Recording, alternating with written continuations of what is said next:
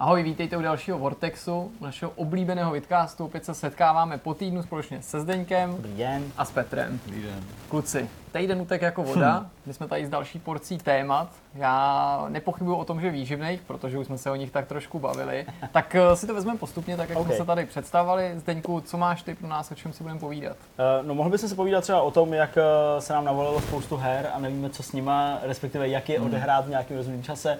Pan Fallout, pan Hitman, pan Battlefield, pan, já nevím, co ještě Bude další. Vychází. Thronebreaker, pan Spyro, co ještě hraješ další? motorky přijdou? Motorky přijdou.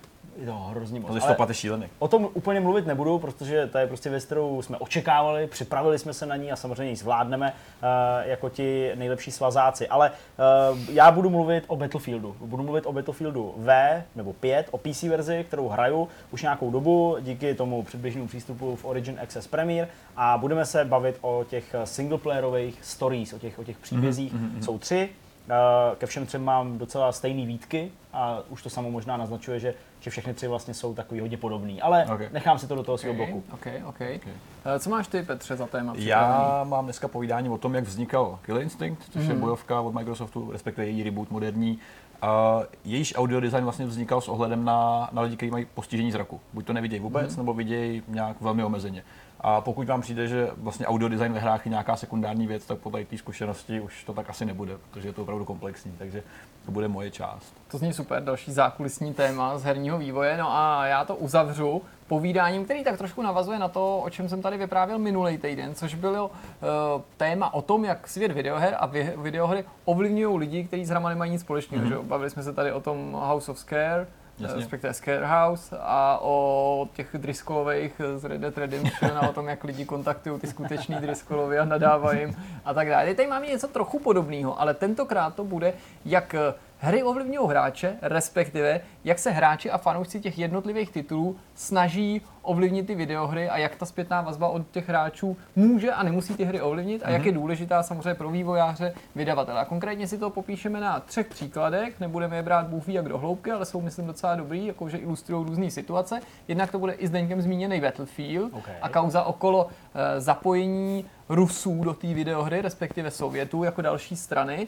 Pak si budeme povídat o Falloutu a snaze hráčů suplovat NPCčka v té hře, mm-hmm. moc zajímavý. A třetím tématem bude snaha, a můžeme se pobavit o tom, nakolik uh, reálná uh, českých fanoušků dostat do remakeu, respektive remasteru Warcraftu 3 ten proslulej český dubbing. Mm. OK, zajímavý Okay, témata. super. Ještě host. Nad rámec toho, ano, Byl přesně tady u tak. nás eh, Honza Šídlo, tak si povídáme o, o Artformer, což je nová česká očekávaná platformovka, kterou už vlastně představila nedávno na Indiegogo a vlastně Honza nám říkal všechno eh, podstatné o tom, kdy hra vyjde, co v ní bude, co můžeme očekávat eh, a jaká je třeba jeho inspirace, což bylo celkem fajnový povídání. A protože už jsme to natočili, tak víme, že ten rozhovor byl dobrý. Proběhnul a už se všechno stalo, takže jsme zajištěni. Klasicky už to máme natočené. Tentokrát žádný stres, jestli ten rozhovor Nic bude. takového. Rozhovor určitě bude, ale teď pojďme na to první téma.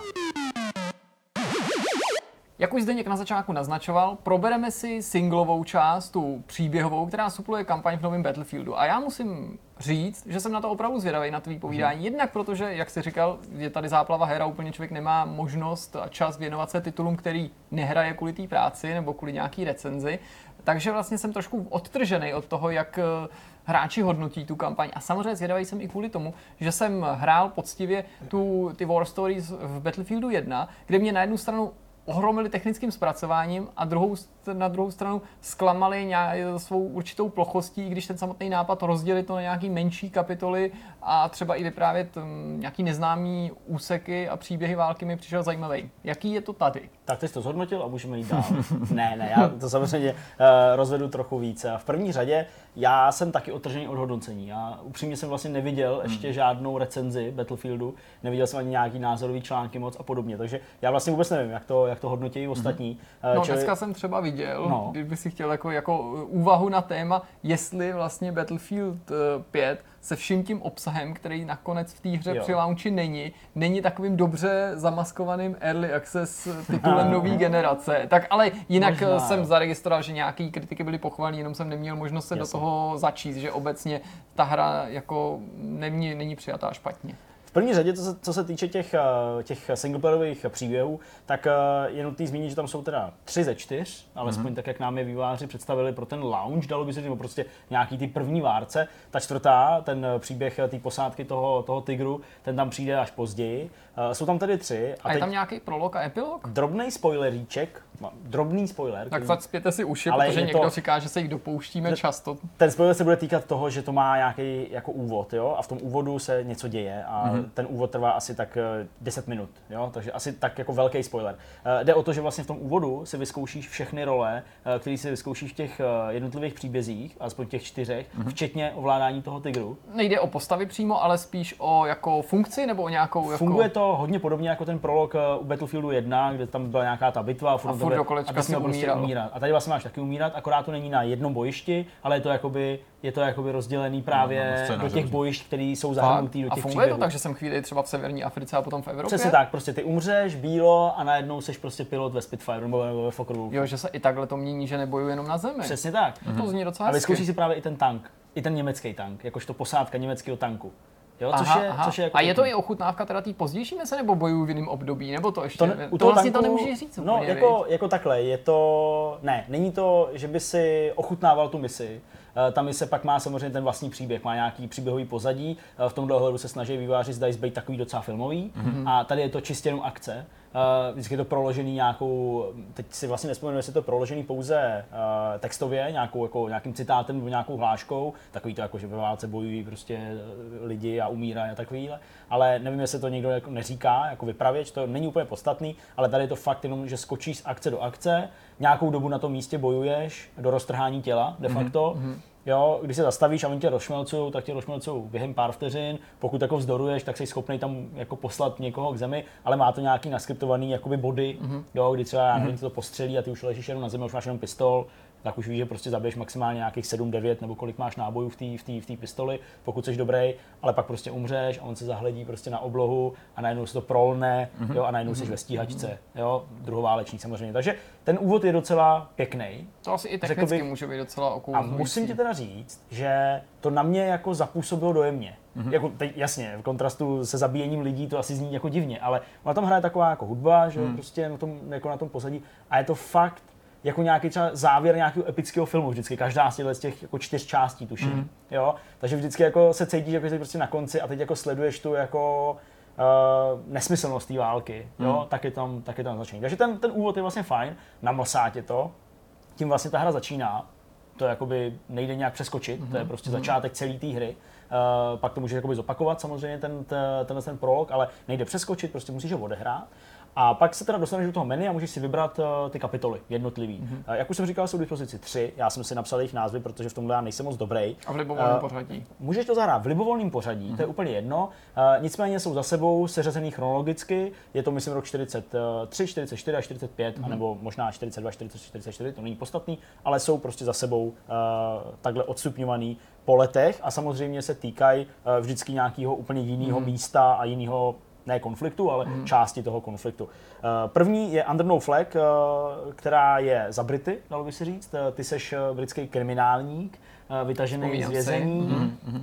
s tím, že jako máš dělat nějakou záškodnickou záležitost právě pod vlajkou někoho de mhm, facto, mm-hmm. jenom prostě škodit těm nacistům, co ti, co ti mm-hmm. řeknou. Takže to je nějaká konkrétní postava, za kterou ty hraješ. Hele, má to, mini příběh aspoň zatím? Má to příběh samozřejmě, jak už jsem říkal, oni se snaží to udělat filmově, takže to začíná skutečně v nějakém tom vězení, mm-hmm. že jo, mhm. který tě prostě jako vykope nějaký ten jako velitel, řekne ti, hele, buď tady můžeš zhnít, anebo můžeš prostě pomoct svý vlasti, mm-hmm. jo, jsi prostě blbeček, který tady vykrádal banky, nebo nějaký takový jako, něco jako volovny, tak udělej konečně něco pořádného. Kde bojuješ? Ve Francii nebo kam tě uh, přes Myslím, že to je v Holandsku, mm-hmm. uh, tohle mm-hmm. záškodnická činnost, uh, čili jsi v Evropě, relativně ve známých kulisách mm-hmm. uh, a tak dále. Uh, co se týče uh, té tý části Nordlis, tak to je to v tom Norsku. Za tu holku? Nebo je, to, je to za tu partizánku, nebo za tu odbojářku, dalo by se říct.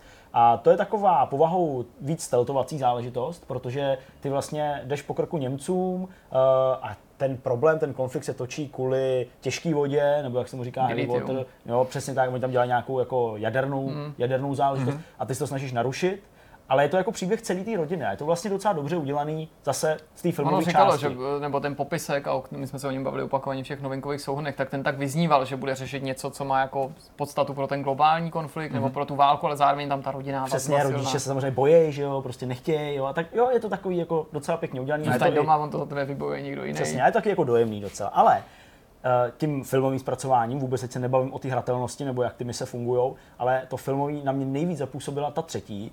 Eh, To je ta eh, o těch eh, francouzských koloniálních jednotkách. To jsou ty Senegalci. to jsou ty Senegalci. Na to Ta, se těším. pardon my French, ale je to ty Tyrailerus, Tyrailerus, nevím, neumím to přesně vyslovit, je to prostě ta třetí kapitola.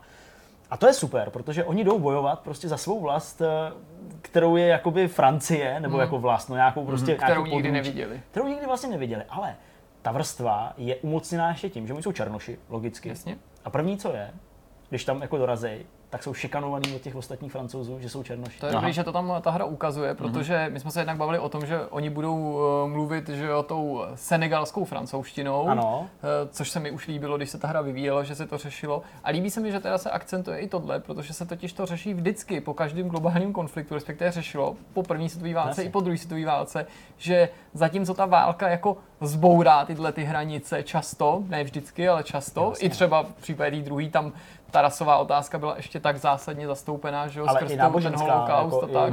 i, i židi v americké armádě byli jako, nebyli úplně braný jako normálně v pohodě, všechno dobrý. Jo? No jako, jasně, ale máš tady nějaký větší zlo nebo většího nepřítele, Přesně. třeba ty věci jdou na čas stranou a pak se to vždycky po té válce zase jako Vrátí. vrací zpátky, Jo, jo. ale ne úplně šťastně. Souhlasím, souhlasím. Uh, nicméně teda ta, ta třetí mě vlastně jako dojala nejvíc, Mhm. mm-hmm. nebo dostala mě nejvíc, když to takhle řeknu. A opravdu nemám ani, ani, ani špetku kritiky k tomu filmovému zpracování, k těm předělovým animacím, Mhm. mm-hmm. k tomu vyprávění příběhu. Jo, jasně, je to takový, zejména za toho Brita v té v tý, v tý první, takový jako hodně jako filmový, takový hodně jako cheesy, jo, takový prostě, já Mhm. nevím, jak uh, z Inglourious Bastards a Guy Ritchie, ještě je to Mhm. takový vliv. Jo, jako jasně, není to nic, Tak takový by- byl trochu ten příběh toho falešného pilota v tom Battlefieldu 1, Pravda. jestli si Takový vzpomínáte, což taky nebyl pravý pilot, že on byl nějaký řidič a Přesně, vydával se za něj a tak. to bylo taky takový, jako že vlastně, no to je jasný, no, teď to stačí jenom se takhle někam jako chvíli Jo, jako nadspat a vydávat Přesně. se za někoho a pak se vlastně omylem staneš hrdinou. Přesně tak. Takže jako jo, určitě v tomhle ohledu to třeba někdo nemusí úplně vzít, jo, řekne, hele, tak ty jo, je to spíš jako komedie, jo, Hmm. taková. Ale v zásadě to jako funguje. U té u části v tom Norsku, tam už jako řekneš, a jasně, tak to už jako, tam je nějaká vrstva toho, že to je jako blbý, důležitý. Hmm. A ta úplná nesmyslnost té války opravdu jako naplno se projeví v té v třetí. Takže co se týče toho zpracování, technické zpracování, jo, ty jednotlivé filmečky a vůbec celkově, jak to vypadá, to je prostě boží. Jako, jo, to je fakt krásný prostředí, zejména když se šáhne třeba v nějakých eh, eh, v nějakých eh, skalách, jo, nebo něco takového. To je prostě, oni už to samozřejmě ukazuje Battlefront dobře, jo, tady tyhle, ty, tady tyhle ty mapy. Ale když tam prostě se tam pobíháš po nějakých, po nějakých roklích a podobně, no tak to, wow, to je fakt boží. Jak je to dlouhý třeba ten, i ta jedna War Story, protože v jedničce jich bylo víc, troufnu si říct výrazně víc, řekl bych tak šest, i když šest možná určitě, no. pět, Pět možná a ono to spíš. bylo, ale bylo to rozdělené na nějaký kapitoly, jak možná to mě mate, ale prostě jich bylo jednoduše víc. Tam já nevím, jestli to trvalo dvě hodiny, oni taky byli různě dlouhý, Hmm. nějaká jedna, kolik teda času tady do toho investuješ? Upřímně jsem to teda jako neměřil stopkama, ale myslím si, že to je tak tři každá cca. Jo, ono totiž hodně pak záleží na tom, jak to hraješ, protože eh, ty mapy, a už se dostáváme k té hratelnosti, se snaží být otevřený, abys měl jako pocit, že, že jako to není lineární. A vlastně ty třeba, to vypadá tak, eh, s tím, s tím Britem, abych dal jako příklad, uh, uděláte nějakou úvodní misi, která je relativně dost lineární, ty se mezi nimi nedostaneš do žádného menu, tam prostě projde nějaký filmeček a, a pokračuješ dál. A teď ta další je třeba taková, že máš jako tři cíle. Jo, na té mapě, která je relativně velká, je, Jak se postupně odkrývá otevřená. teda. A ty prostě máš, já nevím, teď plácnu, nepamatuju si přesně, ale je to sabotovat nějaký rádiový věže, eh, zničit nějaký zásoby těch, těch nacistů u letiště a plus ještě prostě pohát nebo vystřílet nějaký, nějaký Němce v nějakých jejich ubytovnách. Jo? A to jsou prostě tři body na té mapě a ty se na ní můžeš pohybovat. A vlastně hodně to připomíná třeba uh, Sniper Elite, mm-hmm. protože ta mapa je fakt relativně velká eh, na těch jednotlivých místech, které se točí kolem těch eh, tvých eh, cílů, tak mají ty jednotliví vojáci nějaké své rutiny. Pak je tam nějaká globální rutina toho, že tam třeba furt projíždí nějaká dodávka s Němcema na korbě, že jo? Mm-hmm. takže prostě kdyby si jim skřížil cestu a oni tě, oni tě poznali nebo nějakým způsobem na to začali útočit, tak z toho vyskáčou ty Němci, začnou po tobě střílet a tak dále. Jenomže blbý je, že vlastně ono to strašně postrádá jako tu logiku. Eh, a, a, a ta linearita těch eh, příběhů nebo prostě těch jednotlivých misí z předchozích her tam fakt jako chybí mm-hmm. a, a nedává to smysl, protože ty můžeš jako zburcovat alarm na jedné straně té mapy a 700 metrů vedle vpravo o tom nikdo neví. Mm-hmm. Nikdo, to někdo, izolovaný takže problém. já tam prostě nechám vybouchnout eh, jo, do vzduchu nějaký dvě rádiové věže, nějaký satelity nebo něco, no, satelity ne, nějaký prostě skutečně mm-hmm. jako antény. Ono to vybouchne teď je tam alarm, ty ho slyšíš, houkáš, střílej po tobě, ještě na relativně docela velkou vzdálenost, mm, ale mm. to by stačí prostě máš sprint a jenom utíct pryč a, a už jsem u letiště a jakoby začíná nová mise. Jasně. A tam furt jede alarm, ale nikdo po tobě nejde. A tady ty vůbec nevědějí, netušejí. Mm, mm, mm. Jo? A tohle to se bohužel děje na ploše všech těch tří příběhů. Zatímco za ty francouze, Senegalce, tak uh, tam je to jako hodně o přestřelkách, ty, tam je to spíš opravdu jako akční v tom ohledu, že prostě je tam poměrně velká spektakulární jako uh, přestřelka. Tak třeba u té uh, u tý holky, tak uh, v tom Norsku, tak to jsou prostě steltovací mise, mm-hmm. ty ale vůbec nemusíš hrát steltem, to záleží mm-hmm. jako na tobě. A dokonce se mi tam stala i taková jako paradoxní věc a taková jako, až bych řekl, možná chyba v tom designu, kdy ty máš uh, s tím Britem, tuším, něco udělat, nebudu teď úplně konkrétně říkat co, a pak máš dát světlicí najevo svým parťákům, vlastně nějaký větší skupině vojáků, ať to vezmou na steč a prostě eh, vystřílí zbytek. Máš mm-hmm. nějakou záškodnickou záležitost a pak to prostě vezmou. No a já jsem to jako hrál neúspěšně, asi dvakrát, vždycky mě jako někde odhalili, on ten stealth není úplně takový jako bůh ví jaký. Mm-hmm. Máš sice nějakou takovou tu minci, takže můžeš někoho odlákat, Odláka. jo, ale říkám, není to bůh ví jaký. Uh, takže já jsem dvakrát neuspěl, vždycky mě tam usmažil nějaký týpek s plamenometem nebo něco takového. A teď jako máš furt tu flare, tu, tu, tu světlici a říkám, no, co, co se jako stane, když to udělám teď? Jsem to udělal prostě teď a oni vyběhli a všechno jsem postřílel a byl konec. Mm-hmm. Nebo jako část mm, hmm Říkám, ty to je nějaký divný, tak by to asi, proč teda mám vůbec dělat nějakou no. jako sabotáž? A to jsou prostě takové věci, které vlastně si jako říkáš, ty vole, kdyby si to chtěl užít tu hru, jakože fakt užít, tak jako za 10 minut multiplayeru toho užiješ jako víc, než, víc, než no, jako tady. Hmm. Ale nějaká, nějaká snaha o toto otevřít a, a hráčům jako víceméně vymazat ty hranice a říct, hele, tady máš pískoviště, hraj si, to vůbec nefunguje jako v tom Sniper Elite, jo? Kde, kde, kde, kde skutečně systematicky můžeš jít. Ty třeba nemáš, já nevím, pistoli s tlumičem a teď se jim jako nemůžeš vyhnout pořádně. Jo? Mm. Takže jako, jako jak, jak, to udělat? Takže nakonec jsem fakt skončil, že jsem často jako ty věci probíhal, jako jo? že prostě Jasně. oni po mě stříleli, probíhal tak, jo, tak já jsem naběh do, do skladu munice, tam jsem prostě zmáčkl uh, tu rozbušku nějaký tý, tu časovací rozbušku nějaký tý výbušniny, jo, těma kleštičkama, zase jsem utekl pryč, sedl jsem do štuky, odletěl jsem pryč, přistál jsem na druhé straně mapy, mm. už mm. nikdo po mně nešel, pohoda, když jsem byl ve vzduchu, letadla po mně nešly, protože ty nechápali, co, co, co, co se jako do ledě a prostě ta hra jde hrozně rychle rozbít. Jasně. Jo, a to si prostě říkám, jako jestli to mají zapotřebí, mm, jestli jako mm, vůbec takhle mm, to má mm. fungovat. A ty mapy, na kterých se pohybuješ, to jsou zase nějaký výseče těch multiplayerových map, protože u toho předchozího dílu to tak minimálně u některých těch částí bylo, neříkám nutně u všech, a že se to tak jako postupně otvíralo uh, a la, a la Bad Company, že se pohyboval vlastně v podobných kulisách. Přišlo ti to tady takhle, nebo si vlastně Hele, asi, asi uh, ne úplně doslova, jako mm. že, že, to místo, kde by si bojoval a dával prostě do, nebo zabíjel tam Němce v noci a podobně, tak eh, že by byly úplně ty stejné mapy, které pak mm. hraješ ale na některých místech bych řekl, že jo, že, že, že, že se to dotýká těch, eh, těch částí. Mm-hmm. A je to i pochopitelný, protože jako takhle by udělali pro tři příběhy nějaký, Unikátní nějaký tři velké lokace. Mm. A oni mezi nimi jsou i nějaké jako loadingy, jo, že to není úplně nutně eh, celá gigantická mapa, nebo možná je, ale nepustí tě úplně pryč z té mhm. mapy. Mm-hmm. Je tam klasicky takový to, mm, už se nacházíš pryč, Jasně. máš 15 sekund se vrátit mm. zpátky na bojiště. Jo, jo. Jo? Takže v tomhle ohledu je to nějak jako omezený a nejsou to dovolím si tvrdit, že to nejsou jedna ku jedný ty multiplayer mm-hmm. mapy, mhm. jo, ale jsou tam, nějaký, jsou tam nějaký drobnosti. No a to je víceméně všechno, co jsem jako na tohle konto chtěl říct, protože já teďka nechci tu hru úplně hodnotit, vzhledem k tomu, že ji budu hodnotit jako, jako celek, jako, jako i tu multiplayerovou část a tak dále, tedy alespoň to, co v ní je na launchi, haha. Ale jde o to, že prostě jako mě to vlastně přivedlo k myšlence, možná trochu kacířský, ale jestli jako i tohle třeba možná není jeden z důvodů, proč eh, to v tom Black Opsu není, jo? Ten, ten, ten single player. Hmm. Že i tady se snažíš tomu, tomu, tomu hráči dát perfektní fanservice v tom, že mu odvyprávíš příběh, který není tak známý, je hezky procítěný tím, těm, těma filmovými sekvencema, ale po té stránce hratelnosti se tak jako opakuje hmm. a tak vlastně je jako nudný a místama i dost nelogický a nefunkční, že vlastně si říkám, jako, že jestli to tu hru jako No, nepoškozuje. nevím, no. A tak to no. přece není jako alibi, protože konkrétně prostě třeba, nevím, Call of Duty nebo Hmm. Medal of Honor vyrostly na singlu a není důvod, aby teďka Jo. jsme se vlastně tvářili najednou, že single udělat v těchto těch hrách je tak strašně těžký a mulťák je tak oblíbený, že to nemá smysl. To jo? asi- to by to přece asi bylo ne, úplně ale- absurdní, aby na ten, na ten single rezignoval. Jeden případ toho Battlefieldu je takový trochu atypický, protože to byla samozřejmě původně multiplayerová záležitost, už ten Battlefield 1942, ale zase ty Jasně. oba díly Bad Company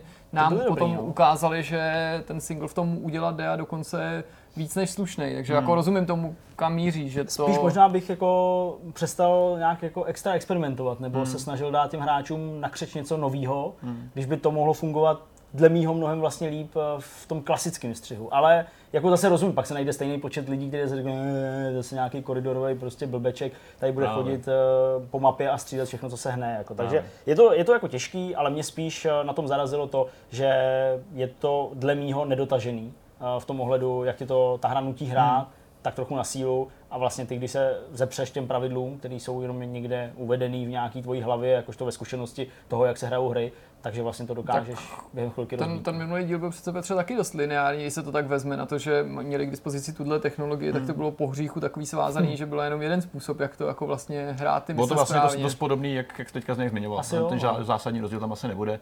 Bohužel ten, ta struktura té hry nebo té kampaně skoro člověka nutí se ptát, jako jestli je to vůbec potřeba. Víš, že, že vlastně rozbít ten zážitek tím, jak je každá ta část izolovaná a vlastně působí mnohem menší, než reálně je, přestože to třeba nabízí 9 hodin hratelnosti ve finále. Nicméně teda finální uh, hodnocení Battlefield 5 si schválíte na recenzi. Eh, která bude Určitě. separátní, Ta bude. tam bude multiplayer, single player, kompletní Všechno, co balík, nabízí, všeho, co prostě nabízí. Každý player. Každý Super, player, všichni playeři. všichni playeři.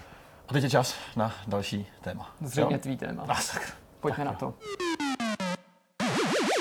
Jak už jsme předesílali, teďka se dostane ke slovu Petr a ten nám poví něco víc o tom, jak zvuk může být důležitý pro videohry, ale nejen pro nějaký prožitek, ale pro jejich eh, fungování Užití. úplně základní bázi v momentě, kdy máš nějaký těžký zrakový handicap, nějakou těžkou vadu zraku a buď nevidíš, buď vidíš velmi špatně, anebo dokonce nevidíš Anebo vůbec, a vůbec. přesto chceš hrát hry. Což je zajímavý. Já když jsem se eh, pročítal vlastně tím komentářem eh, Zaka Kualose, což je vlastně audio director v Microsoft Studios. Je to člověk, který se stará o obecně eh, audio design ve všech hrách, který právě zastupují eh, Microsoft, což jsou teda exkluzivní tituly.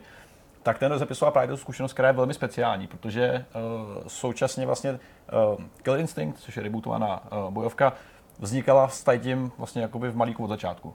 Že s tím počítali. Že s tím počítali. Dělat samozřejmě audio design je, je náročný, spousta studií na to nebere takový ohled. Ne protože by nechtěla, ale protože sehnat specialisty je dost těžký, nejen specialisty, který ten zvuk vyrobí, který ho zpracují, implementují a podobně. Uh, A upřímně řečeno, spousta her nepotřebuje takhle komplikovaný audio design. Jo? M, Adventurní hry, příběhovky, kde prostě musíš mít dobrou hudbu a dobrý ozvučení, aby si byl nějak schopný se orientovat v tom prostoru, to je určitě potřeba. Zajímavý ale je při tom, že jako učinit hru jako je bojovka, nějakou libovolnou, eh, hratelnou pro lidi, kteří vidí velmi špatně nebo vůbec, není takový bizár, jak by se mohlo zdát, hmm. protože když trošku sleduješ tu komunitu, tak fakt vidíš, že docela často prozvukují ty zprávy, která borec XY prostě porazil na nejtěžší obtížnost, prostě všechny bossy, Poslepu, prostě bez rukou, poslepu. bez použití ten na slavný nohama. Counter-Strikeový hráč, taky napůl v podstatě slepej, reálně byl u toho monitoru úplně takhle blízko, Jasně. má Aspoň prostě to Global zvládl. Elite, největší jako úroveň, fakt dobrý. Neuvěřitelný. Tady to, jsou, to je asi kombinace odhodlanosti a ještě nějakého supportu té hry.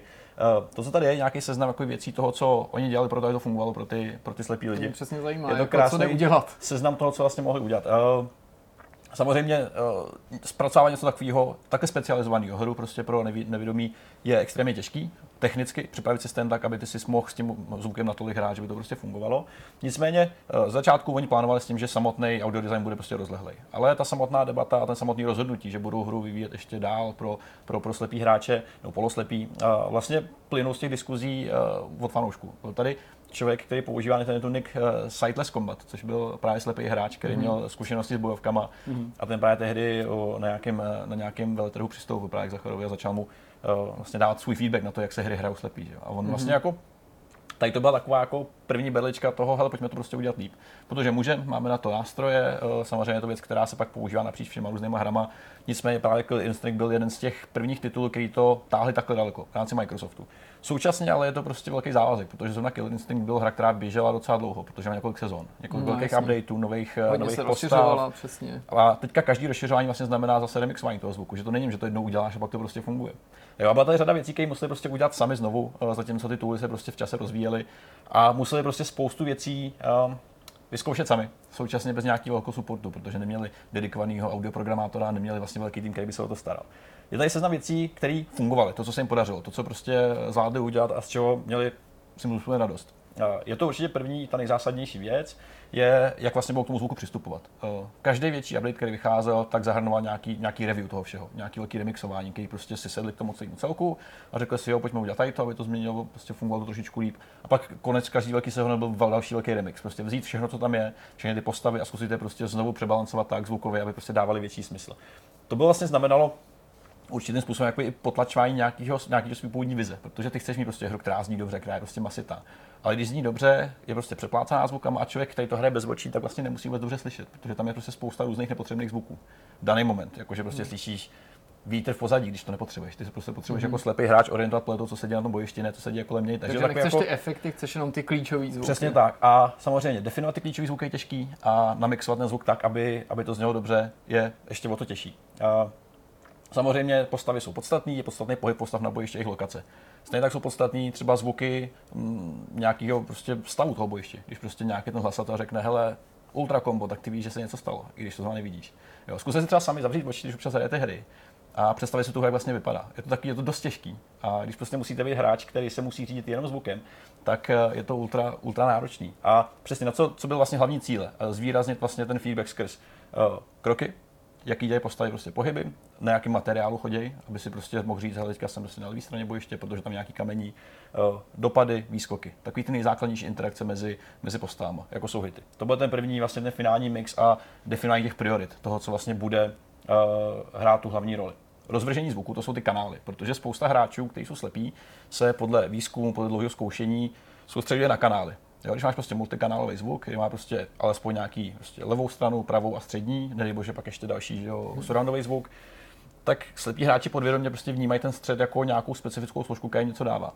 A tady to bylo několik zásadních věcí. Tady právě ty kanály používají k tomu, aby ty si byl schopný jako hráč zjistit, kde se pohybuješ. Jo, takže když třeba tvoje postava byla zrovna na levé straně bojiště, tak eh, tobě hrál ten silnější zvuk těch kroků z té levé strany, protože si věděl, že jsi prostě někde vlevo. To je chytrý. To samé pro druhého hráče vpravo, zatímco eh, ten střed byl eh, využitý pro nějaký sdělení, právě pro, pro prostě hlá- hlášky z betlu a podobně. Jo? Takže ty si prostě dokázal jasně pochopit, jenom podle toho, z jaké strany ten zvuk vlastně jde, kde se nacházíš a v jakém stavu zhruba seš. Jo? Což je docela jako šikovný řešení, který samozřejmě pak tady zmiňuje, že nejvíc oceníš, když máš prostě kvalitní zvukovou soustavu, nebo aspoň sluchátka, který ti dokážou prostě replikovat ten zvuk, který jde zleva a zprava. Jo? To bylo to vlastně ta nejzásadnější, ta nejzásadnější věc, to je takový pěkný příklad, když si třeba vybíráš postavu, tak eh, a hraješ ve dvou lidech, tak hráč číslo jedna si vybírá postavu a ten zvuk jde zleva, hráč číslo dva si vybírá postavu a ten zvuk toho vlastně projíždění gridu eh, a potvrzení jde pak zprava. Jo, takže je to jako úplně jednoduchá myšlenka, která třeba nám přijde absolutně jako nepodstatná nebo Nevšimneš nedůležitá. si toho vůbec, to si toho, ale když to pak vlastně hraješ a ještě máš ten zvuk posílený, což jako lidi často mývají, když nevidějí, tak tady to oceníš ještě o trošičku víc. Eh, Třetí položka, která je chválená, tak je eh, vlastně úprava a možnosti nastavení toho zvuku. Mm-hmm. Podstatný bylo vlastně, aby si ten hráč mohl eh, ten zvuk vyladit podle svých potřeb, co nejvíc to jde. Jo, aby si prostě mohl někdo vytáhnout, řekněme, potřebuji prostě slyšet postavy, budu chtít slyšet nabustěný postavy, něco potlačím, prostě zvuky z okolí. Jo, je to prostě jedna z těch podstatných věcí, eh, který každý třeba potřebuje jinak. Já si třeba vypínám ve hrách obecně takový ty efekty tlačítek a podobně, prostě takový ty jako SFX, který nepotřebuješ mm-hmm. prostě znát. Další věc je samozřejmě unikátní obsah, protože když budeš eh, nějaký stejný zvuky opakovat na několika místech, tak toho člověka zmateš. Jo, když prostě nevidíš a jsi zvyklý na to, že nějaký zvuk vychází z konkrétního momentu a pak se objeví jinde, tak budeš akorát prostě úplně mimo mísu. Eh, Tady to je trošku problém, zvlášť u té bojovky, protože zrovna Killer Instinct obsahuje hodně postav a ty přibývaly s časem. Takže každá postava měla přes, unik, údajně přes tisíc unikátních zvuků. Jo, ať už je to zvuk výskoku, ať už je to nějaký hekání, uh, nějaký prostě nevím, údery, plácání se po zemi a podobně. Tak každá z těch postav Obrovský množství prostě samplů, to úplně nemocný, nemocný, nemocný a celý ten systém, který byl postavený vlastně zatím kvůli tady tomu specificky, je vlastně neuvěřitelně robustní a zpracovávání toho, jenom třeba manuální nastavování věcí je prostě úplně katastrofální. Ale zase to vedlo k tomu, že opravdu každá z těch postav prostě byla jiná i zvukově. Jo? Takže lidi prostě absolutně dobře věděli, jakým způsobem prostě teďka můžu manipulovat s tou postavou. A cíl byl takový, jako taková ta obyčejná myšlenka zatím je, že když budeš v jiné místnosti, i jako normální hráč, tak by si podle zvuku měl být schopný zjistit, co se v té hře děje a za jakou postavu kdo hraje. Což se myslím povedlo. Já jsem třeba Killer Instinct nehrál osobně, ale poslouchal jsem nějaký, nějaký souboj dneska jako z zajímavosti a skutečně to tak opravdu je. Jo, samozřejmě těch zvuků je reálně, který vnímáš běžně mí, než, než by si dokázal vůbec zaregistrovat. Ale ten celkový dojem skutečně takhle funguje, že opravdu. A to když- nemáš to cvičený ucho pořád. No přesně tak, to jsem ještě jen polohluchý blbec, který prostě jako slyší až na potří, že mě někdo zavolá, že jo? Takže to jsem ještě tady tam jako dost, dost omezený, jo? ale samozřejmě to jsou, to jsou postavy samotné, pak je tady, že jo, to hlas, to, ty, ty hlášky během toho samotného zápasu, jo? když prostě se tam objeví ultra combo a ty prostě víš, že někdo z vás dal to ultra combo. A zase prostě nevidíš to. A asi tušíš, že to byl ty, protože to prostě přichází zase z levé strany. Mm-hmm. Protože víš, že jsi hráč číslo jedna, kanál levý říká, hele, dal si ultra combo, řekneš jo. A samozřejmě tady to je jakoby celkově za součást toho designu. A pak je tam to samotné prioritizování, protože ty samozřejmě máš nespočet zvuků, který do toho show vstupují. Je to samotný hráč, pohyby, je to ambientní zvuky, jsou, je to hudba, která tam taky hraje pod tím. A bylo potřeba vytvořit nějaký systém, který eh, dokáže tady to prioritizovat. Eh, Dneska exist- existují nástroje a middleware, který už tady to dělají, je to právě že HDR audio, nebo obecně ten range, který ti dovolí to dělat automaticky. To znamená, že prostě se definuje nějaký threshold, přes který ten zvuk přejde, tak se vlastně vynese na povrch, ty ostatní se na chviličku stišej, aby to prostě samo přehrálo. Ty nic neřešíš, ty si prostě definuješ nějaký hladiny a ten systém to pak řeší za tebe. Nicméně oni to v té době neměli. Jo, oni v té době museli tady to dělat sami. A vlastně jenom ta stavová mašina, která prostě, kde přecházejí ty jednotlivé věci, jak se můžou měnit a mm-hmm. navazovat na sebe, tak má přes 112 různých kroků, jo, což vlastně jakoby řešit tu infrastrukturu šílenou musí být úplně neuvěřitelný. A právě zmiňoval, že bohužel, když tady to vznikalo, tak um, právě ten middleware od uh, Audio Kinetic, což je vlastně W-Wise, se myslím jmenuje ten, ten samotný audio Mhm, engine, tak vyšel a bohužel už bylo pozdě na to implementovat, protože by to bylo moc náročný. To je ale Takže strávili strašně moc- kolik času a peněz někdo musel do tohohle investovat, když by si řekl, prostě je tolik jiných složitých věcí, které tě při tom vývoji čekají a No. ty si sám na sebe upleteš bič a teď je vlastně otázka fakt, kolik lidí to ocení. Je jasný, že to No, ocení jasně. ten koncový uživatel, na kterýho míříš, jo? ale to Mhm. není něco, co se pak píše v recenzích a hele, poslouchejte, No, tahle hra se dobře hraje i nevědomým. Přesně tak, to nikdo nezmíní. Eh, Běžný člověk to třeba ani jako vůbec nepozná žádný rozdíl. Jo. Ten systém, který vlastně museli vyvinout úplně v nějaký jako zkratce, je prostě takový, že když teďka někoho praštím, tak se přehraje prostě zvuk zásahu toho nepřítele. V daný moment se prostě musí nějaký zvuky v pozadí stišit, aby ten člověk, který to hraje a nevidí, byl schopný rozeznat, že teďka někoho udeřil. To je prostě jakoby v obrazu, co ten, co ten systém dělá. Ale dělá to současně v, vlastně v každém frameu, eh, každou chvíli a neustále se musí ten systém někde přepínat a něco vypínat, a stišovat eh, a podobně. Takže je to dost, dost šílená věc. A jenom to def- definovat všechny ty, ty, ty samotné věci, jak mají přecházet, z jakého stavu, jakého, je prostě absolutně pekelný. Jo, a samozřejmě, když se pak teda dozvěděli, že, ta samotná, že to samotné SDK, který vzniklo a řídili to automaticky, tak musel být takový zklamaný. Jo. Bohužel teda už bylo pozdě a to samotné vytržení z toho a záměr by byly dost, dost kritický. Uh, další věc jsou uh, právě ty hlášky, bych ještě jednou zmínil. Ty slouží k tomu, aby si zase vytvořil nějaký unikátní obsah. Jo? V tom smyslu, že ty prostě jak dobře fungují třeba hlasatele v MOBA hrách, že jo? Ty jste si mohli kupovat i prémiový takový hlasy, třeba mm-hmm. myslím, že Dota to dělalo, že si mohli kupovat. Lolko taky myslím. Jo, že si prostě měl unikátní nějaký hlasatel, který hrál jenom tobě a ty jsi to měl prostě dobrý pocit a tady to má i ten funkční vliv na to, že ty prostě víš, co si v ten daný moment udělal. Je to hrozně podstatný a Přesně tak, přesně tak. A tady to funguje ještě ve spojení s tou dynamickou hudbou. To vlastně určuje kompletně to tempo té hry, protože ta samotná dynamická hudba vlastně určuje to, v jakém stavu ten samotný celý zápas je, nejen ty postavy, jo, ale typicky je tady nějaká posloupnost, začíná battle, je tady charakter intro 1, kde se ta postava představí. Klasicky to známe z řekne, Tekkena ve hm. starých, eh, starých bojovkách. Pak přijde, že zase, zase zahájí zápasu, fight nebo něco takového, pak začne hrát hudba. A tam má samozřejmě několik stavů v tom smyslu, že když se normálně mátíte, spolu nějak tam házíte po zemi, tak hraje normální hudba. Když další dobu nic neděláte, tak se trošku stlumí, zpomalí, aby si dal najevo, že se prostě nic neděje. Taková ta jako nudná, boring hudba. Pak přijde někdo, kdo dá prostě nějaký silný kombo, tak to začne zrychlovat. Začne to zrychlovat a ty prostě víš, že se něco děje, že to hraje rychleji, že to prostě takový jako pulzující. A pak tady jsou ještě věci, jako je combo breaker, kdy prostě někoho opravdu přerušíš dlouhý kombo, tak ta hra zase na to nějak zareaguje. A ty prostě jasně vidíš, jak by ten obraz té hry máš před sebou, ale zvukově. Víš, že dokážeš to prostě představit. Když si bojovky zahrajete, tak to funguje velmi podobně. To prostě uslyšíte, to není úplně nová věc. Tohle je zajímavé, že to je aspoň něco, co si každý z nás může jako vyzkoušet, Jasně. i když to samozřejmě jako Není to tež, ale že Není si to může zkusit ano. aspoň představit, ale takový ty kavárny pod mě a tak dále, což by možná byla pro spoustu z nás zajímavá zkušenost, prostě pokusit se zapnout si jenom nějakou hru. Jo, přesně tak. Jo. Takže ty vlastně by si byl schopný být, vlastně odposlechnout tu hru a tak nějak tušit, co se děje. Jo. Samozřejmě je to kombinace všech těch kanálů. Dneska právě zmiňovali, že se hodně používají i ty i, i kanály, které už jako dokážou simulovat i třeba jakoby vejšku. Jo. Že, že, už to nejsou jenom kanály po stranách, ale slyšíš, že někdo třeba střílí nad tebou. A to je prostě podstatná věc, kterou jako právě už neměli možnost vyzkoušet. U bojovky to asi nedá úplně smysl, ale je to jedna z těch věcí, která eh, dneska hraje ohromný prim. Eh, Co nefungovalo, to už jsou ty druhé části. Samozřejmě je to čas, peníze a zdroje, protože vyvinout takový systém v tom všem, co se vlastně odehrává, jak jsi zmiňoval, že prostě děláš obří hru a nemáš tady celý dva roky na to, abys dělal audio systém, tak bylo prostě strašně těžký. Ale přesto ten systém vlastně fungoval docela dobře. Jo. Na, to, na to, že to vlastně dělali poprvé v tady tom, v tady tom rozsahu, tak to vlastně zafungovalo. Samozřejmě pak se na to namíchá spousta práce, který musí dělat ještě současně s tím, jako, jako audio člověk, že jo, jako musí dělat prostě trailery, různý promo materiály a podobně. Takže to není jenom o tom, že máš teďka čas na to se zaměřovat na nějakou specialitku, kterou bohužel ocení opravdu minimální procento lidí. Hmm. Což je takový jako hezký gimmick, který pak se používá hodně jako pro materiál. Že? My máme hru, která prostě je, já nevím, blind friendly, že? Prostě může to hrát každý, kdo, kdo nevidí. Ale reální bohužel využití tam úplně není. Uh, navigace v menu, samozřejmě, když jsi slepý, aby se směl orientovat i podle zvuků v menu. A právě teďka už uh, samotný Microsoft nebo ten Xbox platform tým, který řeší takový ty sdílené technologie, aby je vlastně hry používal mezi sebou, tak už mají vysloveně i, i SDK upravený na to, aby dokázal přečítat vlastně názvy těch jednotlivých komponent. Takže když prostě jedeš menu, tak eh, ten systém, když se zapne, tak je schopný ti říct, kde seš.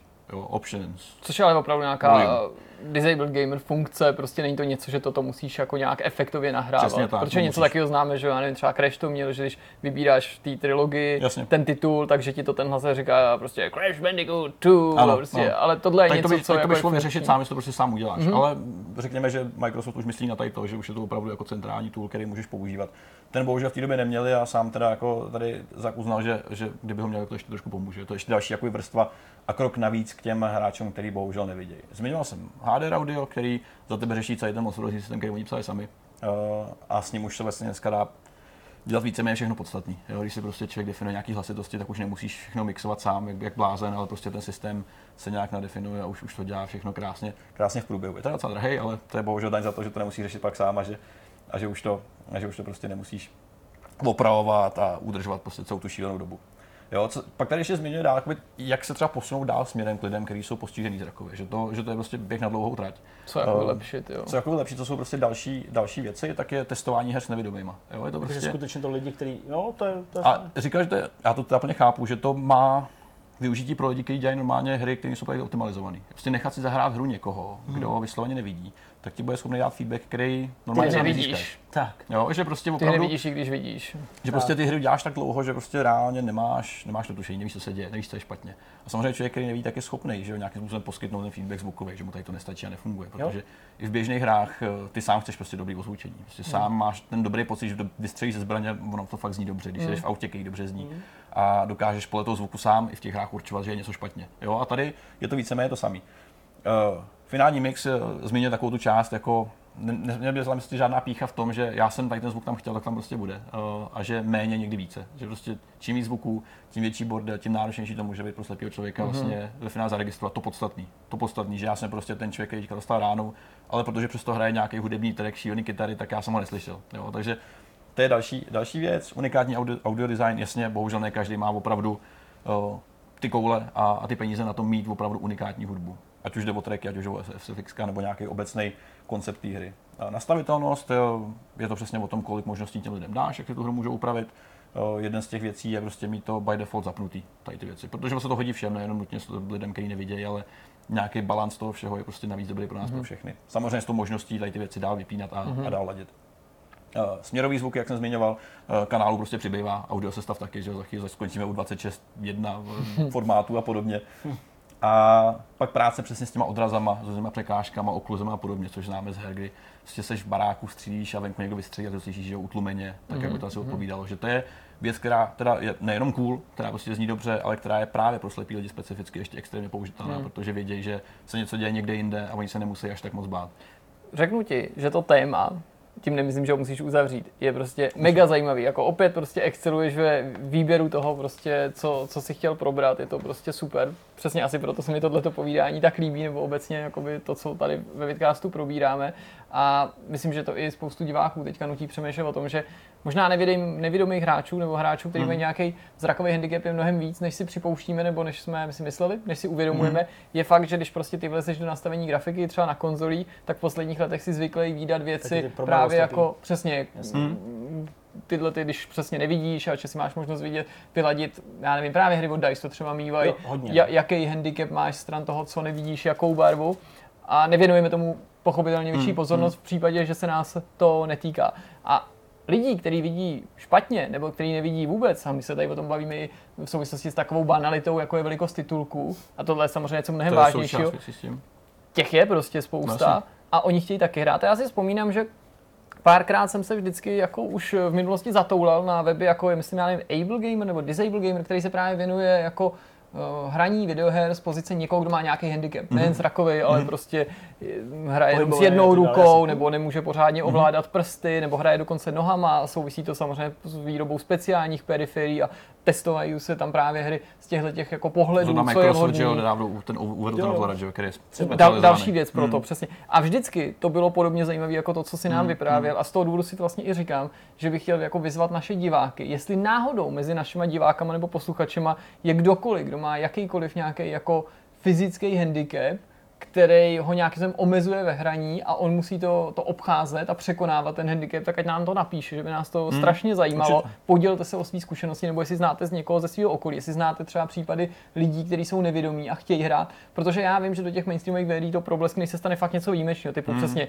týpek porazí někoho na turnaji úplně slepej, je nejlepší, nebo se objeví nějaká hra, která s tím pohrává si s tou myšlenkou třeba, jako, že ví, může hrát nevědomý. Vím, že to v minulosti bylo nějaký prostě taky 3D střílečky, Jasně, nebo, jo, jo. nebo, ale chtěl bych tyjo, to slyšet i jako z, přímo z první Zdroje. osoby hmm. a přímo, hmm. přímo od někoho, to koho se to týká a jak, co to pro něj znamená, jaký hry může hrát, jaký hrát nemůže a jak hraje ty hry vůbec. Hmm. Proč se to nerozšiřuje více, prostě jenom ten důvod, že je těžký to na zpracování, ne, ne spousta studií s tím má zkušenosti ale třeba časem najde početná skupina lidí, kteří to budou vyžadovat a kteří eh, budou normálně platnou nějakou množinou toho, když se bych rozhodovat o tom, jak to hmm. dělat a pro koho dělat. Takže snad jo, je to, je to pěkný, je to pěkná ukázka toho, co se dá udělat, ale ještě jsme daleko od toho, to bude nějaká součást toho mainstreamového vývoje, bohužel. Hmm, Nicméně, co nebude součást mainstreamového vývoje, teďka další povídání Jirko, na který přejdeme za přesně asi kolik, pět vteřin?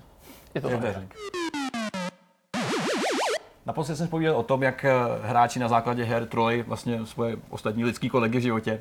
Teďka to trošku otočíme naopak. Teďka se budeme povídat o tom, eh, vlastně, jak se hráči pokoušejí eh, dělat věci trošku jinak přímo ve hrách. Nebo Jasně. jak se snaží ovlivňovat hry jako takový. Mm-hmm. Jirko, ty jsi zmínil, máš nějaký tři příběhy. Jasně. Pojďme, vezměme jeden po druhém podle nějaký důležitosti. OK, můžeme začít například tím Battlefieldem, který je trošku kontroverzní, trochu okay. výbušný, aspoň tím navážeme na to, o čem povídal zde tady na začátku, aspoň tím, že se to týká té tý stejné hry. Uh, případě toho Battlefieldu se stala taková docela zajímavá věc, která těsně předcházela tomu samotnému vydání. Je to teďka záležitost posledních dní. Eh, já si tady počím eh, nápovědu, abych eh, řekl správně to jméno toho člověka, kterého se to týká, mm-hmm. protože ty jména jednotlivý nemám v, hlas, v hlavě. David Sirland je producentem Battlefieldu 5 a tenhle ten člověk se účastnil ve Stockholmu launch eventu Battlefieldu 5. Jasne. A na tom launch eventu byl dotázaný, tak jako na mnoho jiných otázek a celkem pochopitelnou otázku dostal. Sice jestli dají spočítají s tím, že by se objevila v Battlefieldu 5 jako další strana, uh, jestli by se tam objevili Rusové, respektive Sovětský svaz. Mm-hmm. A to se celkem nabízí, pochopitelně, protože Trošku. to byla jako zásadní prostě síla, že jo, během druhé světové války a nelze ten její nějaký jako Eh, vliv, vliv na a na ten výsledek jasný. nějak hmm. marginalizovat jenom kvůli třeba nevím, politickým názorům a tak dál. Určitě. Do, do průběhu toho, do té války zásadně vstoupili. A samozřejmě v případě Battlefieldu 5 je to o to zajímavější otázka, aspoň podle mě, protože na tom eh, aktuálním dílu je znát, že podobně jako Call of Duty, oni zase začínají tak jakoby od začátku, jestli mi rozumíte, že zase začínají těma evropskými bojištěma, je tam sice ta severní Afrika, ale ta hmm. konec konců byla i v tom Battlefieldu 1942 a že než se zase podíváme, já nevím, na ten uh, Dálný východ a do Japonska, na tyhle ty další bojiště Pacifiku, druhé světové války, tak je před nimi určitá cesta. My teďka ten, ten aktuální Battlefield prostě mapuje ten konflikt jenom v nějakém omezeném rozsahu, dejme tomu. A bylo, bylo zřejmé, že se zaměří jenom na nějaký strany. Mhm. Mm-hmm. A tou jednou stranou jsou teda pochopitelně ty Němci, sobě jako nacisti zosobnění nějaký třetí říše. Zase nechci tady sklouznout k tomu, k tomu zjednodušení, co, co Němec, to nacista, ale prostě ty tam zo- zosobňují to zlo. A na druhé straně tady máš spojence, Mhm. který e, reprezentují právě jednotky Francie, Británie, dejme tomu Spojených států.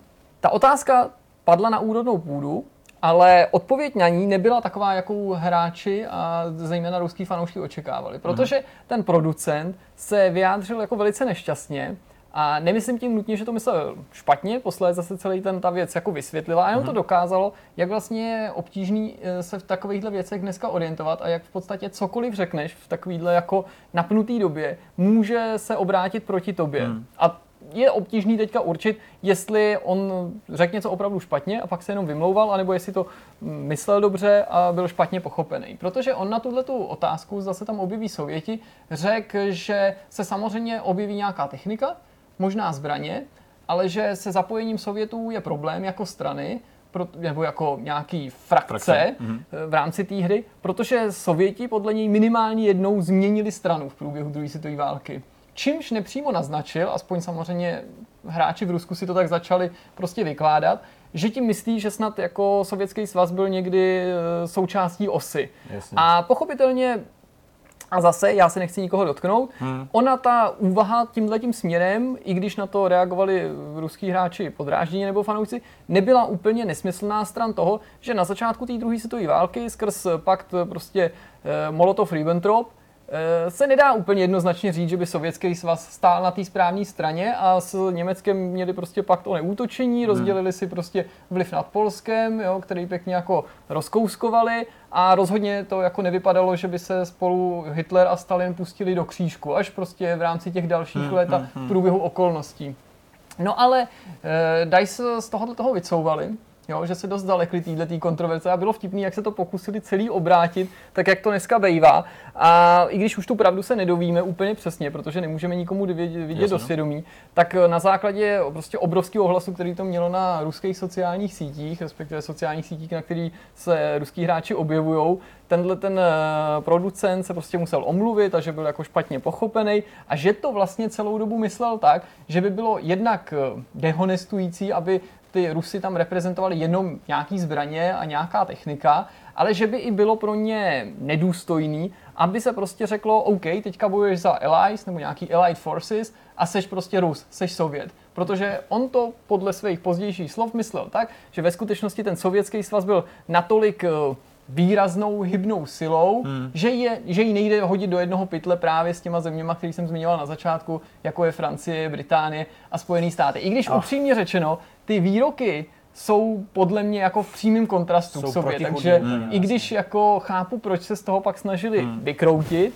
nebo rozumím třeba tomu, že to nemusel myslet tak zle, tak si nemyslím, že tohleto pozdější vysvětlení úplně jako odůvodňuje nebo nás nechává to jako nahlídnout do toho, proč mluvil o tom, že minimálně jednou jste změnili stranu. Ale Jasně.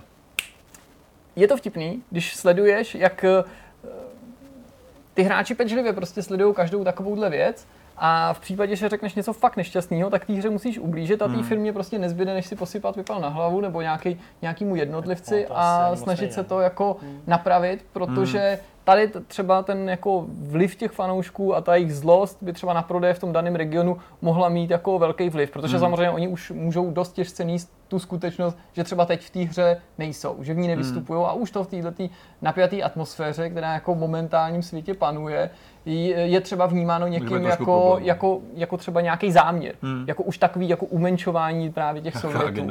Je to tak, je to tak. No, jako k tomu asi nedám nějaký jiný další komentář, než prostě, že uh, se zanořili do kyble s hnojem a bohužel z něho museli nějak vycouvat. A to Těžce se z něj leze zpátky ven, Ono no. s tankem se prostě couvá, ne, asi se couvá dobře s tankem, já nevím, jo.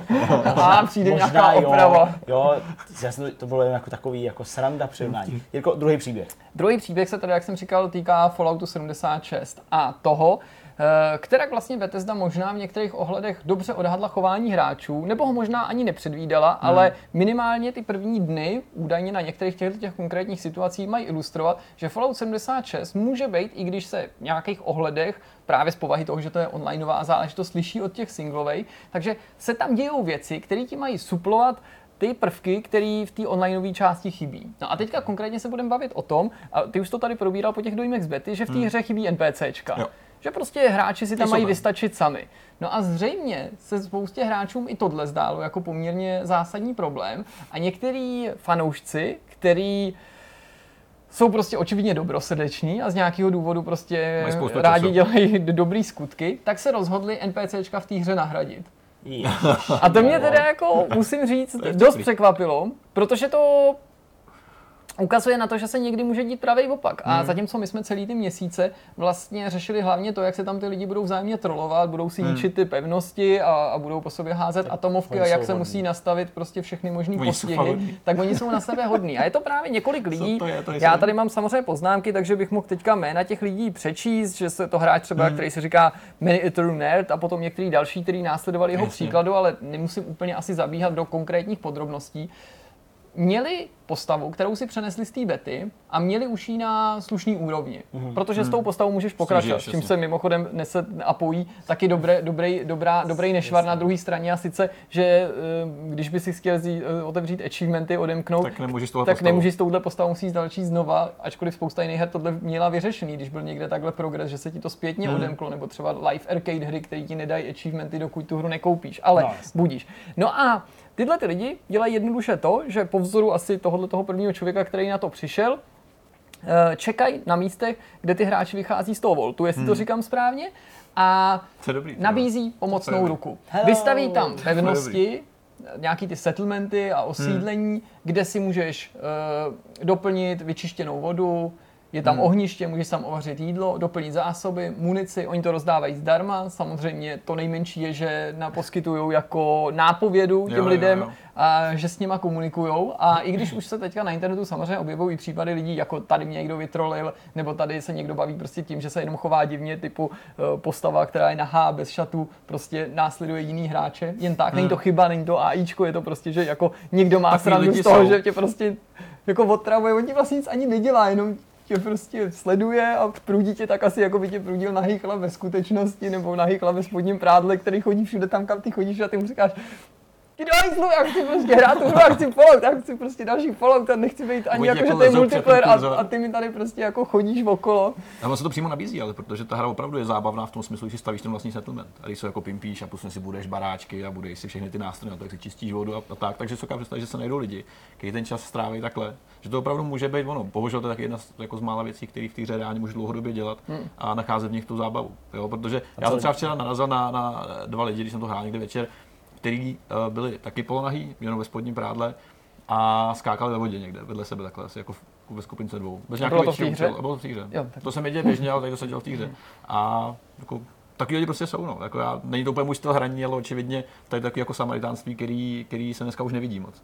Jo, jaký to má mít dopad na reálnou hru, nemyslím si, tady to hodně asi uh, patrný v těch začátečnických oblastech, pak se prostě roztečeš dál, tak to už to asi tak snadný nebude, ale je to překvapivé, to je jedna z těch jako mála dobrých aktivit ve hrách, kterých tolik nevidíš. Bohužel. No, mě to trochu připomnělo to, co se dělo ve hrách jako třeba Ultima Online, když hmm. jsem jí hrál někdy kolem roku to 2000 a to tehdy nebyla jakoby čerstvá záležitost, ale už to bylo takový, jako, že už to mělo i ten legendární statut. A přesně tam ne, nedokážu říct, nakolik je to deska zvykem, myslím, že to trochu zmizelo, ale tam byla fungovala ještě taková ta sounáležitost těch hráčů, že když přišel někdo nový, tak už tam prostě u vchodu čekalo pět lidí, kteří se s tebou chtěli o něco podělit, chtěli ti něco hmm. říct, chtěli ti poradit a v podstatě jako aniž by za to něco měli nebo to po nich někdo chtěl, tak byli rádi, že můžou někomu novému ten svět představit a pomoct další. jim ale... do ní naskočit. Něco jako když, já nevím, hrál si nějakou sběratelskou karetní hru, tak tam si pamatuju, že vždycky fungovalo, že když se do ní zapojil nový hráč, tak dostal pár plat zdarma a vše od všech ty odložené karty, které nepotřebují, které pro něj jsou úplně nejvíce raditní, ale ty si jich měl už 20, to je toho stejného typu, jo. takže ti byli k ničemu. To já jsem teda docela proklínal, teďka vlastně to se mi stalo ve no, Final, Final Fantasy. Fantasy. Já jsem to vzpomněl, že jsi říkal. Nějaký ten jako Čech, který prostě je v té komunitě,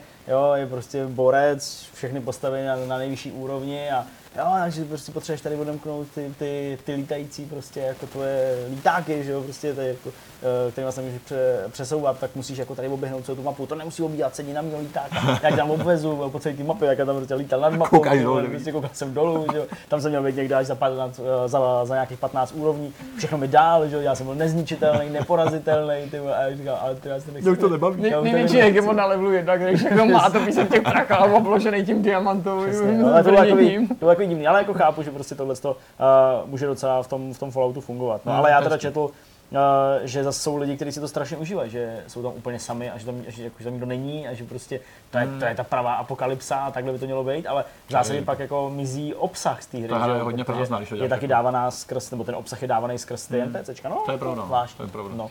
A ty máš teda jako i třetí, Jasně, ale, ale ten, okay. je, ten je Pověď. relativně jednoduchý už a je spíš takovým eh, nápadem, kterak eh, konkrétně tady český Aha, hráči jo, jo, by rádi přispěli k nějaký hře, aby byla lepší, minimálně z jejich perspektivy, protože se na webu Change.org objevila o petice, jejímž cílem je přimět eh, výváře z Blizzardu, vydavatele ze společnosti Activision Blizzard a potažmo eh, českého distributora budoucí této hry a tuhle společnost tady zastavuje eh, firma ABC Data, Mhm. aby do té Reforge edice, tý, toho vylepšeného Warcraftu Remaster, 3, že? Eh, přibyl a byl zohledněný ten proslulej český dubbing, který Mhm. samozřejmě eh, se proslavil hláškama jako zase práce a bude se bušit a tak dál. Hlas. já, já bych asi neřekl, že ten dubbing byl tak skvělý, jako že prostě získal ten status právě díky tomu, jak byl i svým způsobem zvláštní a lidem se to tak uh, strašně zafixovalo. A já vím, že když jsme se o tom bavili, že vůbec tahle ta vylepšená verze přijde, že to byla jedna z prvních věcí, které jsme v té souvislosti eh, v tom novinkovém souhrnu zmiňovali, že si to určitě jako hm, hned eh, českým hráčům přijde na mysl, že to pro ně nebude jako plnohodnotný to retro a ty vzpomínky, když tam ten český dubbing Jo, nebude. To je pravda. To je pravda. Tomuhle já bych akorát dodal mm, věc, kterou jsem nenačerpal já sám od sebe. Můžu men, jmenovat facebookový účet, anonymní účet, ale anonymní účet, já. Nářek eh, Jericha, což je prostě chlápek, který jako komentuje tady prostě dění na jako české herní scéně a vůbec jako obecně hry, má rád Forzu a takovéhle věci. A právě zmiňoval tohle všiml si toho, že se, že se něco takového děje, takže říkám, nejsou to moje informace, uh, to říkám sám bez obalu, ale on vlastně celkem trefně podotkl, že Teď se český hráči peticí snaží dostat dubbing do nějaké hry, eh, kde Blizzardu je to úplně jedno, jo, nebo možná jim to jedno není, ale prostě i ten, Teď i ten, i možná, ten jo. původní, jako to nebyla jejich práce. Hmm.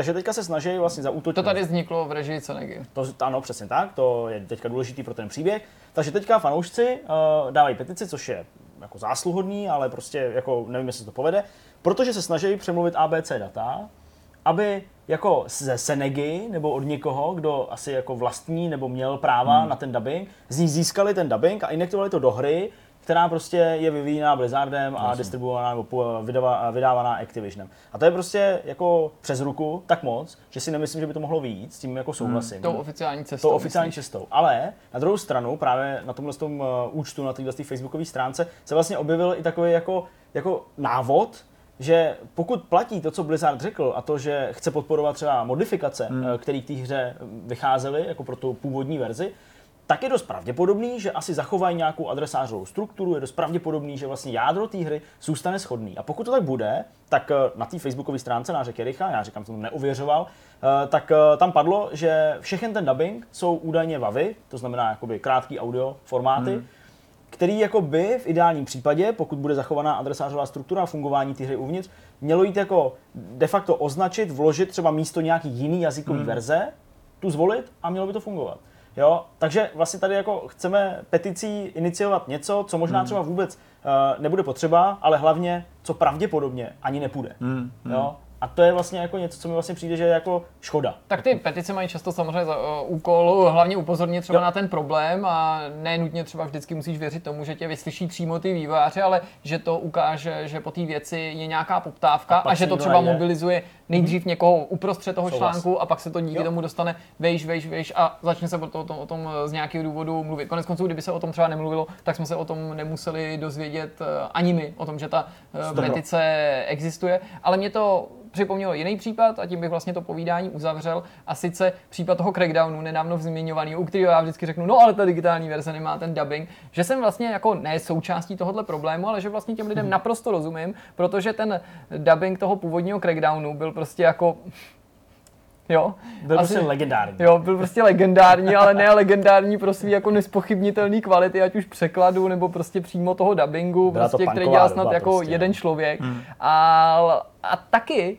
ale já to nejsem chlapi v té angličtině schopen nebo ochoten hrát. Ne, že by to bylo špatný nebo horší, ale já Možná prostě chci jinak, slyšet no. ty hlášky, které pro mě jo. opravdu tu hru už i v těch vzpomínkách posunou o úroveň výš. Já si to prostě pamatuju, no, jak to jako šlapalo díky těm hláškám. A je to jako když máš nadabovaný oblíbený film, a je to často případ překladů z 90. let nebo i pozdější, kdy ty si pamatuješ ten dubbing. A já často říkám Kristině, podívejte, tenhle dubbing je prostě špatně přeložený, tam milion špatně přeložených věcí, protože ty lidi nedbali třeba na terminologii nebo co nepochopili, zahali nějaký hlášky nepochopili, Kufřik. ale ty jsi to tak zafixoval, že i když se pak objeví ten nový dubbing a v tom dokonce třeba vystupuje i oblíbený dubbing nebo lepší dubbing nebo ten, který se častěji tu postavu ale dubuje. Ale třeba stejný, akorát je to prostě nebo, nový dubbing se Tak ty prostě si už na to nemůžeš ne, zvyknout, přesně. protože jsi na to tak navyklý a často u toho dubbingu do toho ještě vstupuje to, že ty dubbingy někdy ty starší byly poctivější, že sice ta jako ten překlad nebo to v tom byly chyby, ale zase ten způsob no, toho nahrání a to zahrání no. bylo typicky, mnohem, mnohem zajímavější. Typicky třeba ta smrtelnostná past, jo? Jako tam myslím má dva dubbingy různý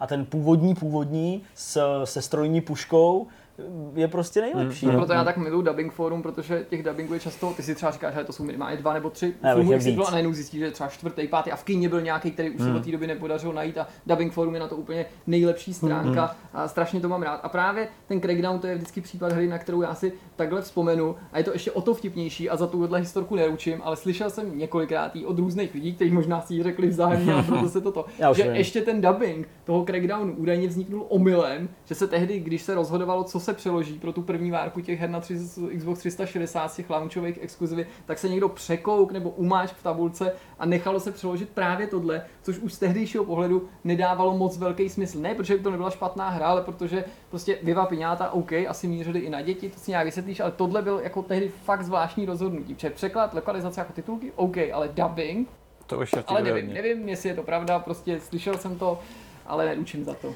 No nic, zambouny jsou na scéně, takže my se rychle, rychle přesuneme do části s rozhovorem a pak už vlastně jsme... Závěr se zambouny no, pozadí. Pojďme na rozhovor, ať nepředbíhám. Jak už jsme vám slíbili v úvodu, tak i v tomto Vortexu budeme mít zajímavého hosta, tím je Honza Šídlo. Ahoj Honzo. Ahoj, čau. Uh, Honza je tady proto, protože je nadějný uh, herní vývojář, grafik, to je asi možná přiléhavější uh, nějaký popis tebe. A budeme se bavit eh, zejména v následující půlhodině o hře Artformer. Eh, říkám to všechno správně? Říkáš to všechno Říkám správně. to dobře. Eh, ještě než se dostaneme k tomu, co je Artformer a proč se o něm budeme dneska bavit, tak bych tě jenom rád uvedl v tom ohledu, že, jak už jsem říkal, jsi grafik, pracuješ SC Software. Ano. Na čem přesně? Uh, moje práce je mm, modelování a texturování vegetace. Hmm. Nejsem teda lídr zodpovědný za estetiku té vegetace, Jasně. to konzultujeme s vedoucím, ale modeluju a vytvářím textury. A pro ATS nebo ETS? Víc pro Evropu, Aha. ale um, dalo by se říct, že ten vegetační tým uh, pracuje na obou projektech. Jo, rozumím. Takže jo, v tomhle ohledu ten vegetační tým teda není jakoby oddělenou součástí, jako to ty týmy mají, ano, ale ano. Spo- tak to je, to, je, to je docela fajn. Já ještě prozradím na Honzu, že mimo jiné teda spolupracoval i na hře uh, Hobo Tough Life, uh, o tom bezdomovci, uh, který chodí Prahou. K tomu všemu se možná dostaneme v závěru ještě třeba, aby jsme malinko představili další tvoji práci, ale teď pojďme k tomu Artformeru, uh, tedy k tvojí hře, kterou, kterou vyvíjíš už přes rok a která určitě si zasluhuje pozornost. Takže pojďme asi divákům nejdřív představit, co to vůbec Artformer je a kde se na něj vzala nějaká inspirace. Uh, tak, jak si řekl, Vytváříme to s kamarády eh, přibližně rok. Mm-hmm. A mm, je to plošinovka inspirovaná asi nejvíc Princem z Perzie, ale mm, je tam více retro her, ze kterých čerpám inspiraci. Ta estetická stránka čerpá uh, z dějin uh, umění starověku mm-hmm. a uh, i ze starověkých dějin pak čerpá ten příběh. Samotná ta hra je rozdělená do čtyř kapitol. Je tam pravěká část, mm, potom je tam část, část s egyptskými papíry, uh, řecký malby na vázi. Jasně, jasně. A poslední kapitola je inspirovaná římskými mozaikami. Každá ta část má samostatný příběh, hmm. který se odehrává v prostředí, odkud ta estetická forma pochází. To je asi, to je asi jako Na úvod, úvod všechno. Hm, asi jasně. nejdůležitější. Je to v podstatě pro představu, kdo třeba neviděl trailer, tak je to klasická platformovka, mm, kde máte humanoidní charakter, podobně jako v Princi z Perzie. Eh, Většina hádanek nebo rebusů, který tam řešíte, mm, je založená na kombinaci bytého pohybu včas, eh, zorientovat se v prostředí, číst, eh, kam můžu skočit, kde se můžu zachytit. Potom tam jsou v podstatě skoro klasický pasti, který potkáte ve většině her a máme je samozřejmě i modifikovaný pro naše potřeby. Potom výrazná část, hodně důležitá, je dialog a questy, který tam hráč může plnit.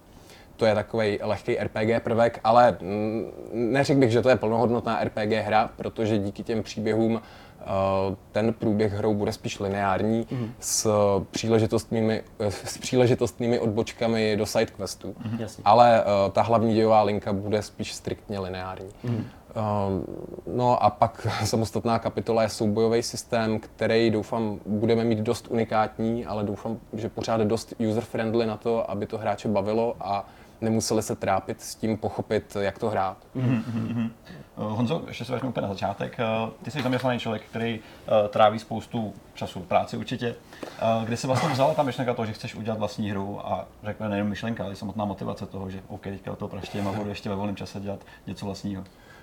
Uh, pro mě je to skoro normální stav, protože uh, s touhle otázkou se musíme vrátit k Hobo, protože Hobo začínal jako garážový projekt, v podstatě, m, který dělali nadšenci do grafiky a her eh, po večerech, po práci. A já jsem byl jeden z nich. Eh, takže asi tak před pěti lety, když se ten nápad tak nějak eh, usazoval a zač- začal se plánovat design, vytvářet první asety, tak začala pravidelně druhá šichta, přišli Aha. jsme domů z práce a pak ještě 4, 5, 6 hodin dělali za počítačem. No a po nějaký době eh, Hobo šel do Early Accessu a určitě víte, že kluci z Perun eh, jsou převážně z Moravy, vlastně všichni jsou z Moravy a já jsem byl jediný Pražák. No a to studio se tak nějak rozjíždělo a já už jsem byl i vyčerpaný z té práce, prostě dvou směn a zatoužil jsem najít si práci v oboru, tak nějak jako v Praze, blíž bydliště. Takže jsme se přátelsky s klukama tak nějak rozešli a já jsem našel práci v SC Software. No, a díky tomu jsem vlastně zvyklý tak nějak jako večer si sednout za počítač a ještě se bavit. No a uh, samotný Artformer, mm, ten mě napad asi před rokem, před rokem a půl. Uh, byla to taková kombinace knížek, filmů, který mám rád, uh, historie. A, a napadlo mě, uh, už, už dlouho nevyšla hra podobná Princi z Perzie a já jsem to vážně miloval. A, a je, škoda, je škoda, že to někdo nevzal, nevzal to nejlepší, eh, trošku to nezmodernizoval, neudělal víc user-friendly a mm, nezačal tím vyprávět nový příběhy, protože uh, vlastně, vlastně uh, když se podíváte na historii těch platformovek, mm-hmm. tak uh, Pli- Prince z Perzie se dá často najít jako cinematic platformer. Mm-hmm. Taková jako filmová plošinovka. Mm-hmm. Jasně. A docela to sedí, protože jednak ty pohyby tou rotoskopií do dneška vypadají hmm. fakt moc hezky i v tom pixel artu. A i ten, i ten dojem z těch pohybů, z té akce tam na mě působí pořád hodně filmovým dojmem, zvlášť teda ve dvojce. Mhm. Jo. No a je to pro mě, je to pro mě takový svatý grál, kterýho bych rád dosáhnul. My- Myslím si, že eh, ta, ta estetická forma, kterou jsme nakonec vybrali pro tu naší hru, eh, že, by, že by mohla aspoň nějakou dobu nezastárnout. A díky tomu být aspoň trošku nadčasová. No, a Já bych se právě k té estetické stránce té hry, diváci už určitě mohli vidět právě nějaký váš trailer, případně nějaký obrázky z té hry. Uh, u toho bych se rád zastavil, protože to je uh, samozřejmě bez ohledu na to, že to má animaci, má to nějaký soubojový systém, nějak to vypadá. To je pro mě asi to zatím to nejzajímavější nebo nejhezčí na té hře. Ostatně se bavíme o tom, jak ta hra vypadá. A to je to, že skutečně reflektuje v těch jednotlivých kapitolách, o kterých jste tady mluvil, to znamená pravěk a Řím a tak dále, že to prostě reflektuje tu dobu, ale vlastně i to, jak to známe z muzea, jak to známe z nějakých publikací a podobně. Hmm. Tohle to byl třeba eh, ten, eh, ten hlavní nějaký nápad, nebo se tohle to vyvinulo, že skutečně rozhýbete nějaký ty nástěnné malby a tak dále, až v průběhu třeba toho vývoje nebo toho vymýšlení konceptu. Aha, eh, ne, to je záměr od začátku. Super. Ona, dokonce ta myšlenka ten původní koncept byl trošku jiný, než to, co jsme potom prezentovali a to, čeho se teď teda držíme, protože to vykrystalizovalo jako eh, pro malý tým lidí asi nejvhodnější forma, jak vyprodukovat profesionální hru v nějakém rozumném čase. To je problém, se kterým se potýkají úplně všechny herní vývojáři. Malý, velký. Úplně stoprocentně chápu. A ta původní myšlenka byla, že by to byly dějiny umění. A že by to nebyl jen ten starověk, ale eh, že, že by to pojímalo období až někam do impresionismu, kde není problém ještě s autorskými právy. Že? Jasně. A, jenomže to je příliš ambiciozní. A já jsem si to začal psát, dávat za sebe, zjistil jsem, že ta hra by musela mít aspoň 20 levelů a v každém tom levelu bychom museli řešit uh, spoustu unikátních problémů, i jaký gameplay vymýšlet pro to konkrétní dílo. A, a zjistil jsem, že to vlastně není úplně to, co chci. Takže jsem to začal přepracovávat, vracel jsem se k té myšlenky, eh, k myšlence toho prince, protože tam je, tam je zásadní pro mě ten gameplay. Jasně. A zjistil jsem, že by se to dalo pojmout jako o, čtyři příběhy čtyř hrdinů z té doby, že to o, perfektně sedne do toho Prince of Persia konceptu, o, toho kontroleru. A začal jsem zjišťovat teda, o, který ty historické období jsou ty správný. No a mm, vlastně to, co jste mohli vidět v traileru, tak je výsledek mm. toho, toho uh, brainstormingu. Um, ale je to permanentní boj, protože se nedá vzít ta grafika jen tak a tak, jak to znáte z té galerie nebo z toho muzea, tak uh, to rozřezat na vrstvy, vyretušovat to zatím a začít animovat. Uh, tam se pořád naráží uh, na ten rozpor, ta estetika a přehlednost hratelnosti, aby, aby pozadí, popředí ten hráč tam třeba nezanikal. Bylo to dostatečně přehledný. Uh, u těch jeskyních mm, maleb, tak tam si vyloženě uh, musíme dovolit víc barev, než vůbec ty Jo. pravěky lidi měli. Zjistili jsme, že pro toho hráče je mnohem přehlednější, když některé interaktivní prvky jsou oddělený jednou konkrétní barvou a to samozřejmě tím uhlíkem kolikrát namalovat nemohli. Že? Takže jsme začali trošku diferenciovat, uh, tohle jsou NPC charaktery a player, ty můžou být černou barvou, ale už tady máme nepřítele a bylo by fajn oddělit to pro toho hráče, aby na první pohled poznal, to je enemy, takže používáme rudou barvu. Jasně. No? A Což ale pořád vlastně může být tomu pravěku relativně jako eh, věrný v tom ohledu, že asi určitě používali nějaký jako cihlový věci nebo jako myslím barvy. spektrum asi sedí, že? Přesně. Ano, ano. Chce to, chce to dělat vážně s citem. Hmm. Já bych rád pořád zachoval věrohodnost a eh, ten, ten dojem, eh, který získá ten hráč, tak by měl být, eh, já hraju tu rozpohybovanou malbu, ale aby jsme byli stoprocentně upřímní, tak to nebude jedna ku jedný, protože bylo by to vlastně ve výsledku i nepřívětivý k tomu hráči. Mhm, souhlasím. Eh, Tím pádem říká, že ta hra, ačkoliv teda z původu měla ty ambice být jakousi, já nevím, učebnicí, dejme tomu, nebo nějakou interaktivní, interaktivní procházkou po, po, po těch malbách, tak to netlačí tolik, tu hardkorovost ve smyslu té historie a té přesnosti. To Ne. není váš záměr. Jasně, to je zcela legitimní, prostě nějaká inspirace, uh, kterou chápu.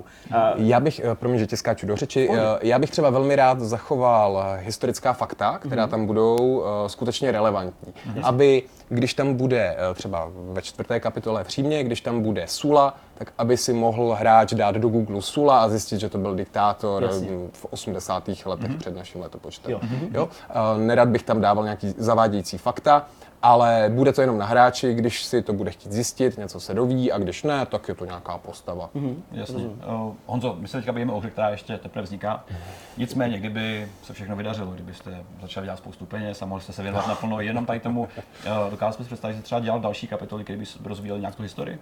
Eh, Čistě hypoteticky. Ano, ano, pokud by o to byl zájem, já bych s tím vlastně plnil sen. Mm-hmm. Protože by ten koncept mm, dostal prostor na to rozvinout se skutečně tam, mm-hmm. kam, kam původně měl směřovat. A, ale přesto si myslím, že ta hra teď bude plnohodnotná. To, to je cíl, vydat plnohodnotnou hru a ne, ne minihru třeba. Jasně.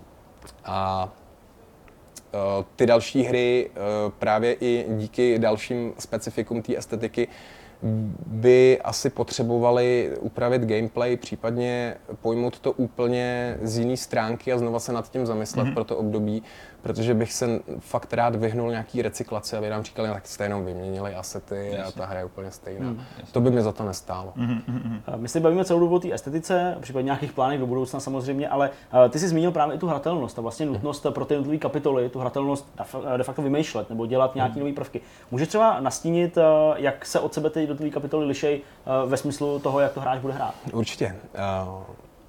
Při designování té hry um, přišla spolu s programátorem taková myšlenka, ani nevím, kdo je autor, jestli Adam, uh, náš programátor se teda jmenuje Adam Hrubý, je to hrozně šikovný, ahoj Adam. A je to hrozně šikovný student informatiky, který za tou funkcionalitou stojí. Mm. A um, dalo by se říct, že ta první pravěká kapitola bude uh, ne tutoriál, tutoriál tam teda bude, ale bude to plnohodnotná část té hry, ale bude to úvodní část, eh, kde ten koncept bude ještě nejméně rozvinutý. Mm-hmm. Tam si skutečně hráč eh, musí osvojit ty základní principy, které známe už třeba z Prince, prostě správně načasovat skok, mm-hmm. vzdálenost dokáže se zachytit nebo dopadne na nohy.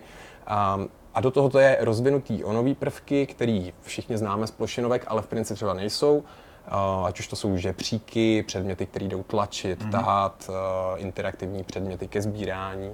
Ale v první kapitole pořád nebude inventář, mm-hmm. nebude možnost eh, rozvíjet si mm, statistiky postavy, ty budou daný.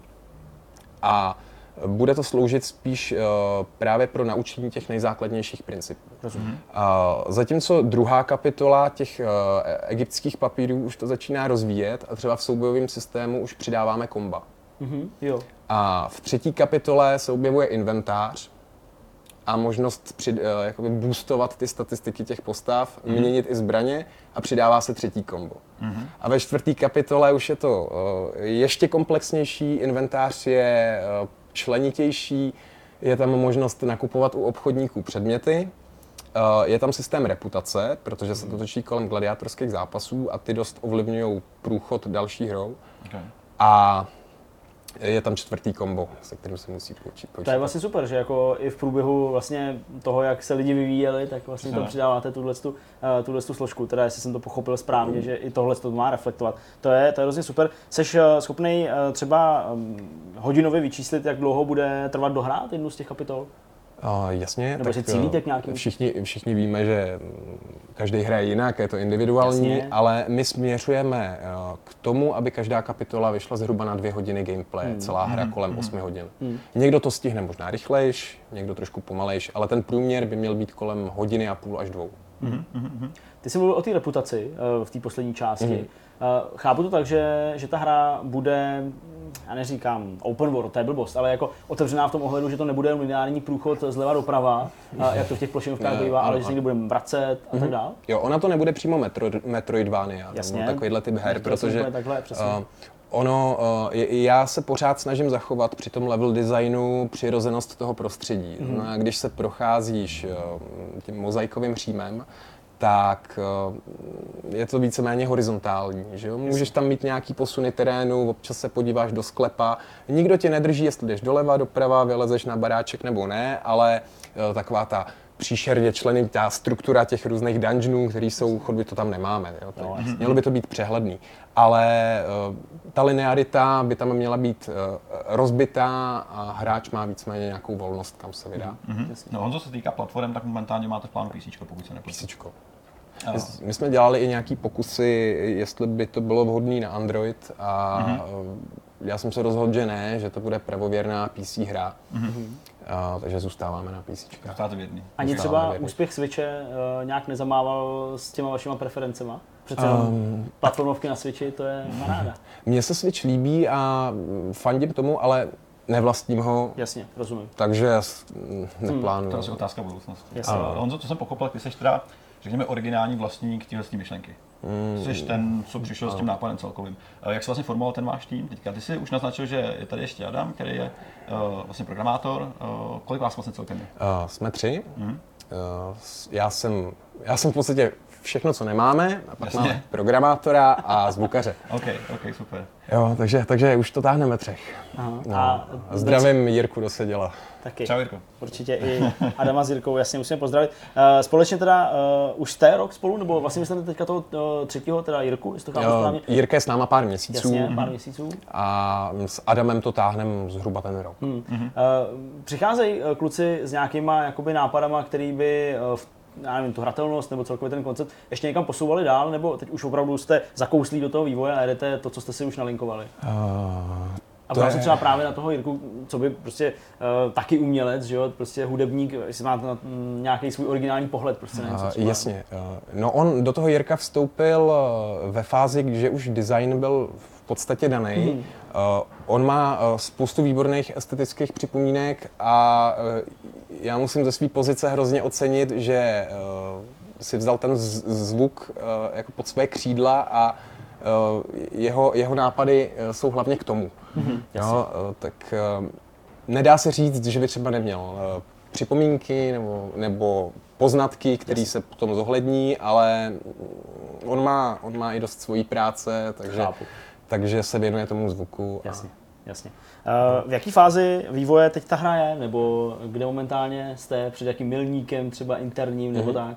No jsme, jsme před milníkem, doděl, doděláváme v podstatě eh, celý systém všech těch kapitol, který se potom bude, který se potom bude modifikovat. Máme, máme vlastně dodělaný jádro eh, kontroleru, panák běhá, skáče, zachytává se, fight controller může bojovat, dostává zranění, dostává zranění od eh, překážek, může tlačit ty předměty. V podstatě jádro toho gameplaye máme hotový.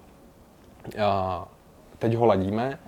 A jakmile budeme přesvědčení, že to je to, co chceme, tak začínáme dělat modifikace té druhé, třetí, čtvrté kapitoly, aby jsme měli dodělané to technologické jádro a v okamžiku, kdy máme hotovou technologii, ze který to, ze který to čerpá, tak se jdeme věnovat mm, implementování questů a těch příběhových částí. Honzo, jaká část si myslíš, že je z toho vývoje vlastně ta nejtěžší? Je to právě budování toho battle systému, nebo řekněme toho, toho, toho, toho kódu té hry, nebo je to právě generování kontentu, je to nějaké vyjádření, grafiky jako takový? Eh, Je to všechno? Je, je, to, je to všechno, ale uh, kdybych měl říct, co je určitě největší umění, tak to, co jsi neřekl, a to marketing. Sakra. Hmm, Ano. to je pravda. Prostě, uh, a to je něco, co se furt učíme a um, troufám si říct, že to pořád neumíme, ale uh, ta propagace té hry eh, je jako hrozně důležitá. No. A na druhou stranu to neudělá hru ani dobrou, ani špatnou. Že jo? Může vzniknout výborná hra, o které nikdo neví, a naopak eh, třeba průměrná hra, která se prodá, protože měla všude plagáty. Takže to není asi nějaká meta, jako čeho chceš za každou cenu dosáhnout, kde máš výborný marketing a ta hra potom trpí. A z mojí zkušenosti by se asi dalo říct, že když máš dobrý design dokument a fakt si to dobře promyslíš a víš, víš jako, co chceš dělat, jak to chceš dělat, proč to chceš dělat, tak už je to potom jenom to udělat. Mm-hmm.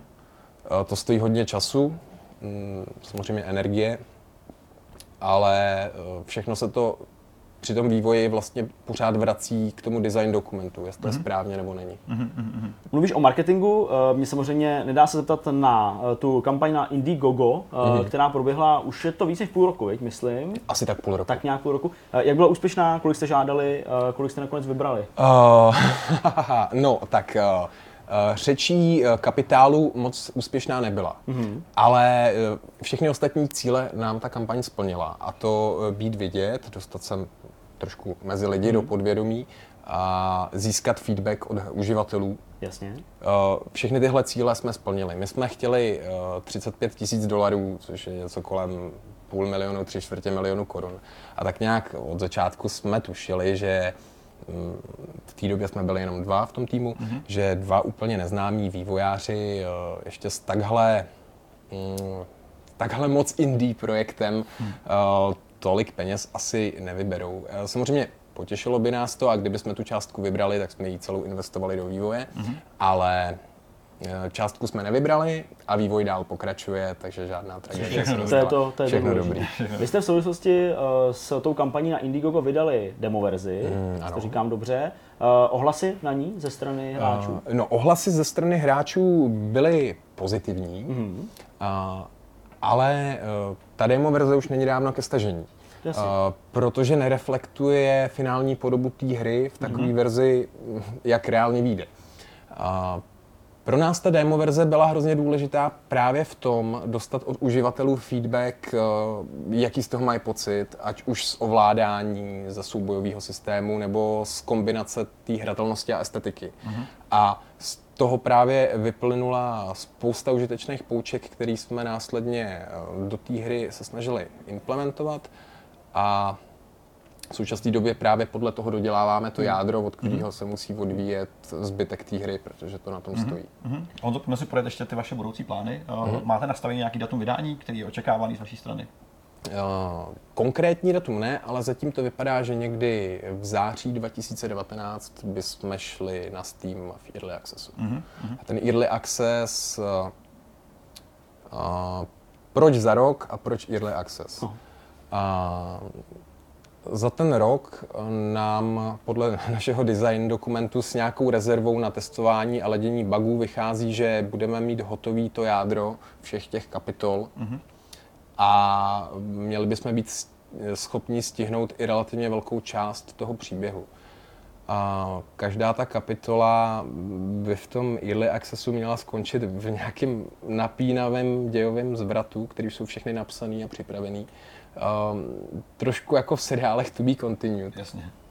Uh, důvodů je několik. Jednak uh, my tam ten obsah nedokážeme za ten rok dát, mm-hmm. aby ta hra byla hotová. Jasně. To, to prostě z těch čísel, který máme, víme. Uh, další věc je, že eh, ten vývoj trvá už relativně dlouho a v době, kdy ta hra vyjde v tom Early Accessu, už bude vlastně ve vývoji dva roky. Mm-hmm. A ona by měla už v té době být v dostatečně dobré produkční kvalitě, aby ten produkt stál za to koupit. Mm-hmm. A to je vlastně náš, náš cíl, dalo by se říct. Jasně. Takže ty první kroky jsou takový, že si připravíte nástroje, eh, vlastně možnosti na budování toho kontentu, řekněme. Ano. A pak tam do toho sázet, co to bude. Přesně. A představit těm hráčům, tahle ta hra, eh, takhle ta hra bude reálně fungovat, mm-hmm. tohle dostanete a když se vám to líbí, tak dostanete mnohem větší porci toho děje, mm-hmm. té zábavy, kterou teda si platíte. Jasně. Ale eh, ten Early Access je vlastně taková... Mm, Jako, testovací, testovací Ehm. pokus, jak, jak z lidí dostat první feedback nějaký aspoň. Uh, no tak my ten první feedback už máme z toho dema, ale je to spíš takový kompromis mm-hmm. mezi tím uh, tu hru vydat a úplně se nezbláznit z toho, že pět let jsme někde ve sklepě a vůbec nevíme, líbí se to lidem, chtějí to vůbec. Jasně. Jasně, Tak aby jsme něco do zdi a, a ono prostě... Právě, Jasně. ale zároveň už je to dostatečná doba na to, aby jsme věděli, že to, že to bude ta hra, kterou jim chceme dát. Mm, jasně, rozumím. My jsme tady v úru zmínili, že pracuješ v SC Software. Mhm.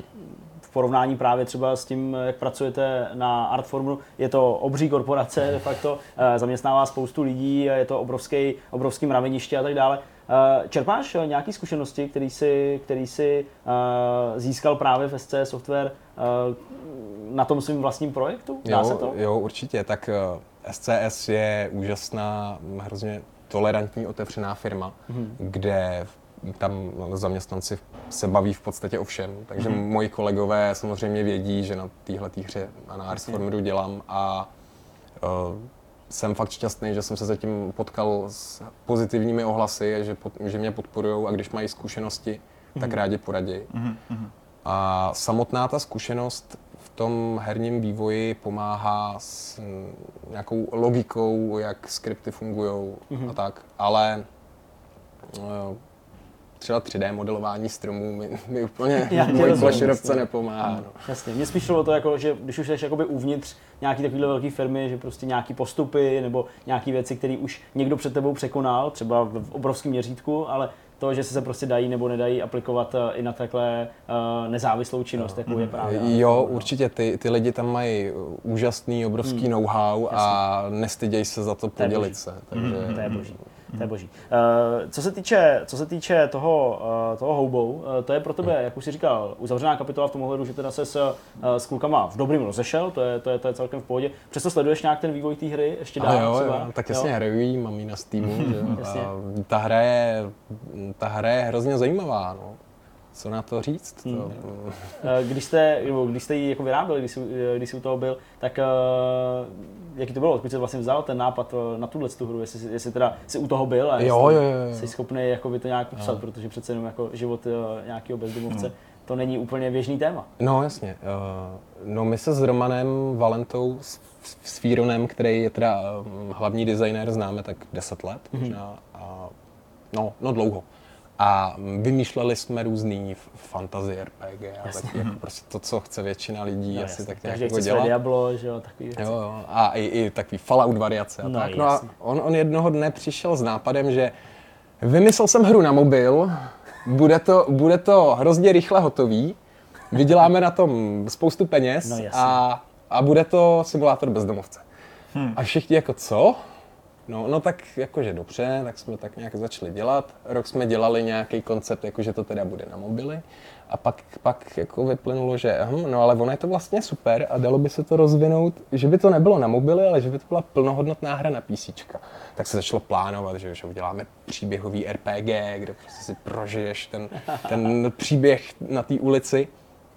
No a nakonec to všechno bylo jinak, že jo. Ale uh, s tím se do toho šlo a uh, moje, moje práce tam vlastně byla uh, na asetech baráků a propsů a vlastně i z velké části level design toho města, co tam je. Že taky nás, nás teda v největší slávě, když to vycházelo, tak nás bylo asi 12 nebo 13. Už solidní. To už byl slušný tým, byli jsme tuším čtyři progiši a čtyři grafici a pak nějaký ještě další pomocný uh, lidi ke zvuku a tak. Jasně. A, a zhruba 10-12 lidí bych řekl, že určitě bylo.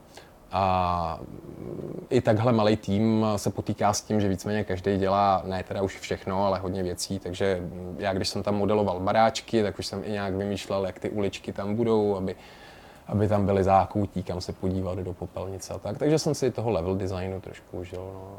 Byla, to, byla to super zkušenost. Jo, hobo, hobo byla výborná zkušenost. No. Jsem rád, že to klukům vyšlo a že se jim daří postavit se na vlastní nohy s tím studiem. To je super. To je Honzo, ve světě indie her se často skloňuje eh, poměr ceny a nějakého obsahu. Eh, Jakou plánujete cenovku nalepit vlastně na vaší novou hru? Mm, tak na to existuje taková krásná fráze, že výslednou cenu nastavíme podle finální kvality produktu. Ale to není odpověď, kterou chceš slyšet. Hele, klidně, Um, Mm, Zatím, zatím nemáme tu částku úplně přesně stanovenou, Mhm. ale bude to asi kolem 15 dolarů. jasně. Což Já- je docela férová částka v tomhle tom odvětví, to se dá povídat.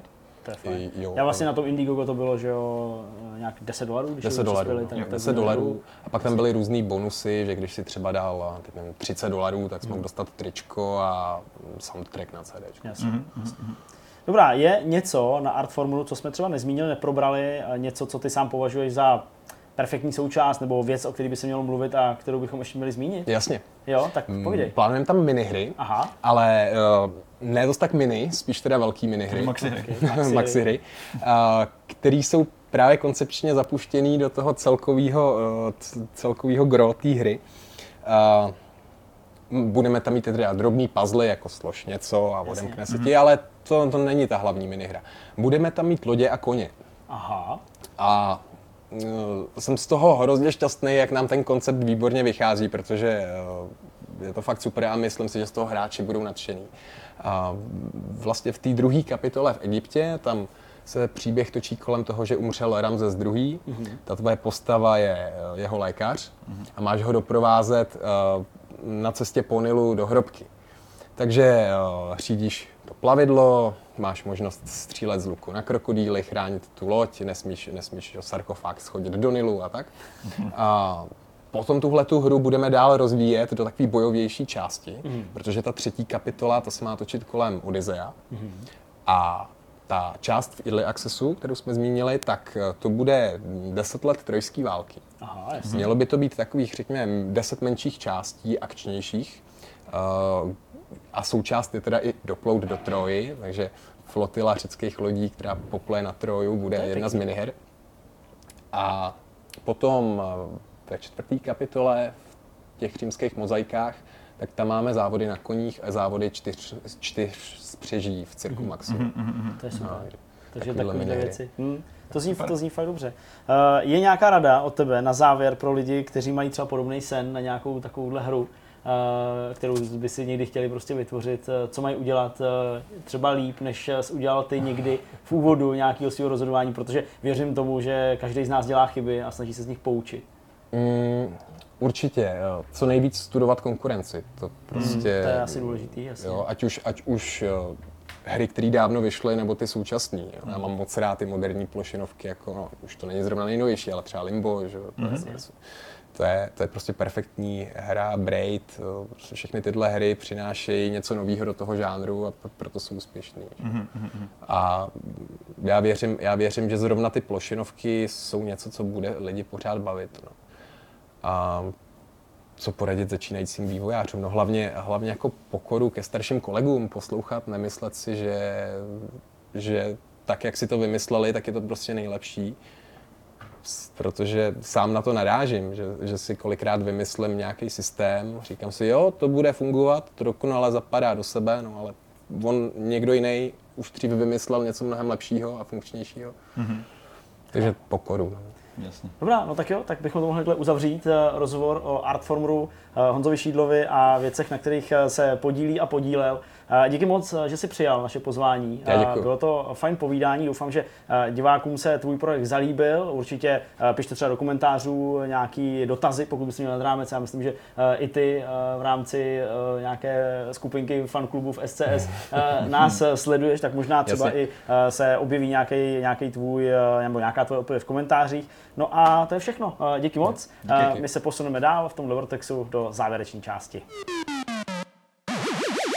Rozhovor za námi, eh, za námi je i eh, vlastně 99% celého Vortexu číslo 59, tuším, doufám. Jo. Jo, 59. 59. A teď už nezbývá nic jiného, než eh, ne náš oblíbený myšmaš, protože jsme měli tři témata a opravdu jako přetahujeme. Ale poslední důležitou věc a to je eh, vás znovu pozvat na náš sraz, respektive váš sraz, náš sraz, eh, který se uskuteční ve středu 21.11. tady v Zetku, v obchodním domě Kotva, eh, ve třetím patře, naproti Paládiu, na náměstí Republiky. Neodhraje se tady ve studiu, ale tady vedle v té kavárenské části. A uh, budete moci přijít za předpokladu, že jste si stihli koupit Pokud ještě jsou. Pokud ještě jsou. Vstupenku, uh, protože no, všechny ty detaily jsme, jsme popisovali v tom samostatném videu. Zkrátka dobře potřebujeme pro, uh, od vás jako konkrétní hmatatelný feedback, kdo přijde, kdo nepřijde, kapacita je omezená, 90 lidí. Všechno jsme zmiňovali ve speciálním videu. Pokud to všechno funguje, tak možná tady někde se objevila taková ta karta, nebo tady, já nevím kde přesně, ale No, to, to, někde to, tam tam, je. to tam jde dát, tak eh, to si případně můžete kliknout. Eh, Všechny ty důvody tam jsou, tam jsou zmíněný, koupit si tu vstupenku nebo se podívat, jestli ještě jsou. Můžete eh, po kliknutí na odkaz, který bude v popisku toho Na videa e-shopu taky. z Merchito. Přesně, e-shop z Merchito. A my se na vás budeme těšit tu středu. A když přijdete, tak si budete moci koupit tričko, podobný jako mají tady kluci na sobě. A já jsem, Možná ty No, naše vlastně. konkrétní. já jsem v něm spal, ty vole. No. Uh, takže Tyhle přesně, tyhle tři budou k dispozici. To, ve kterém Zdeněk spal, tohle pro pocený a tohle pro pocený. Tak. A ještě pár jakoby nových, eh, nově, nově vyrobených. Eh, A ty trička pak samozřejmě, pokud sem nemůžete přijet z jakýkoliv důvodu, tak eh, do prodej toho, co se tady neprodá, tak eh, bude k dispozici eh, buď to přímo v Zetku, anebo domluvíme pravděpodobně eh, ten stejný shop, ve kterým si kupujete ty vstupenky, tak tam bude k dispozici. A pokud bude zájem, tak ještě dotisknem, dotisknem, říká se to dotisk, ale jo, je to, ty, to, je to, si to tisk, tak vlastně dotisknem eh, další. No a když přijdete, tak se ještě dozvíte jednu fakt skvělou věc, na kterou vás tak jako už tady tři dny týzujem a to bude velký. A pořád musíme říct, že jsou to takové jako vstupenky, když Zdeněk říkal, jako, že ty Jo. detaily všechny jsou v tom videu, tak, Tak- já si tak to neopustím a no. musím jakoby říct, že to je jenom nějaký váš symbolický vklad ve výši 50 korun, který vy zpětně projíte a propijete, když sem dorazíte, prostě ve skutečnosti ten Dostanete vstup vás nic poukaz, stát nebude jakoby. a je to jenom vlastně taková symbolická bariéra, která má odfiltrovat případný lidi, kteří by se třeba přes Facebookovou událost nebo nějaký formulář přihlásili, pak by nedorazili, ale my bychom s nimi počítali a proto bychom vlastně odmítli další a pak bychom tady nakonec eh, Byli sami. Byli sami. Byli Přesně tady tak. sami takhle pivobrčkem třeba. Bude tady Petr, Asi uh, bude tady Honza, to se taky všichni ptali, nebojte se. Uh, bude tady třeba i uh, Michal Suchánek, tady bude člověk, který uh, No, vidíš to. Autor to, nejenom loga. Uh, autor, autor našeho loga, ano, přesně tak, to jsem chtěl říct.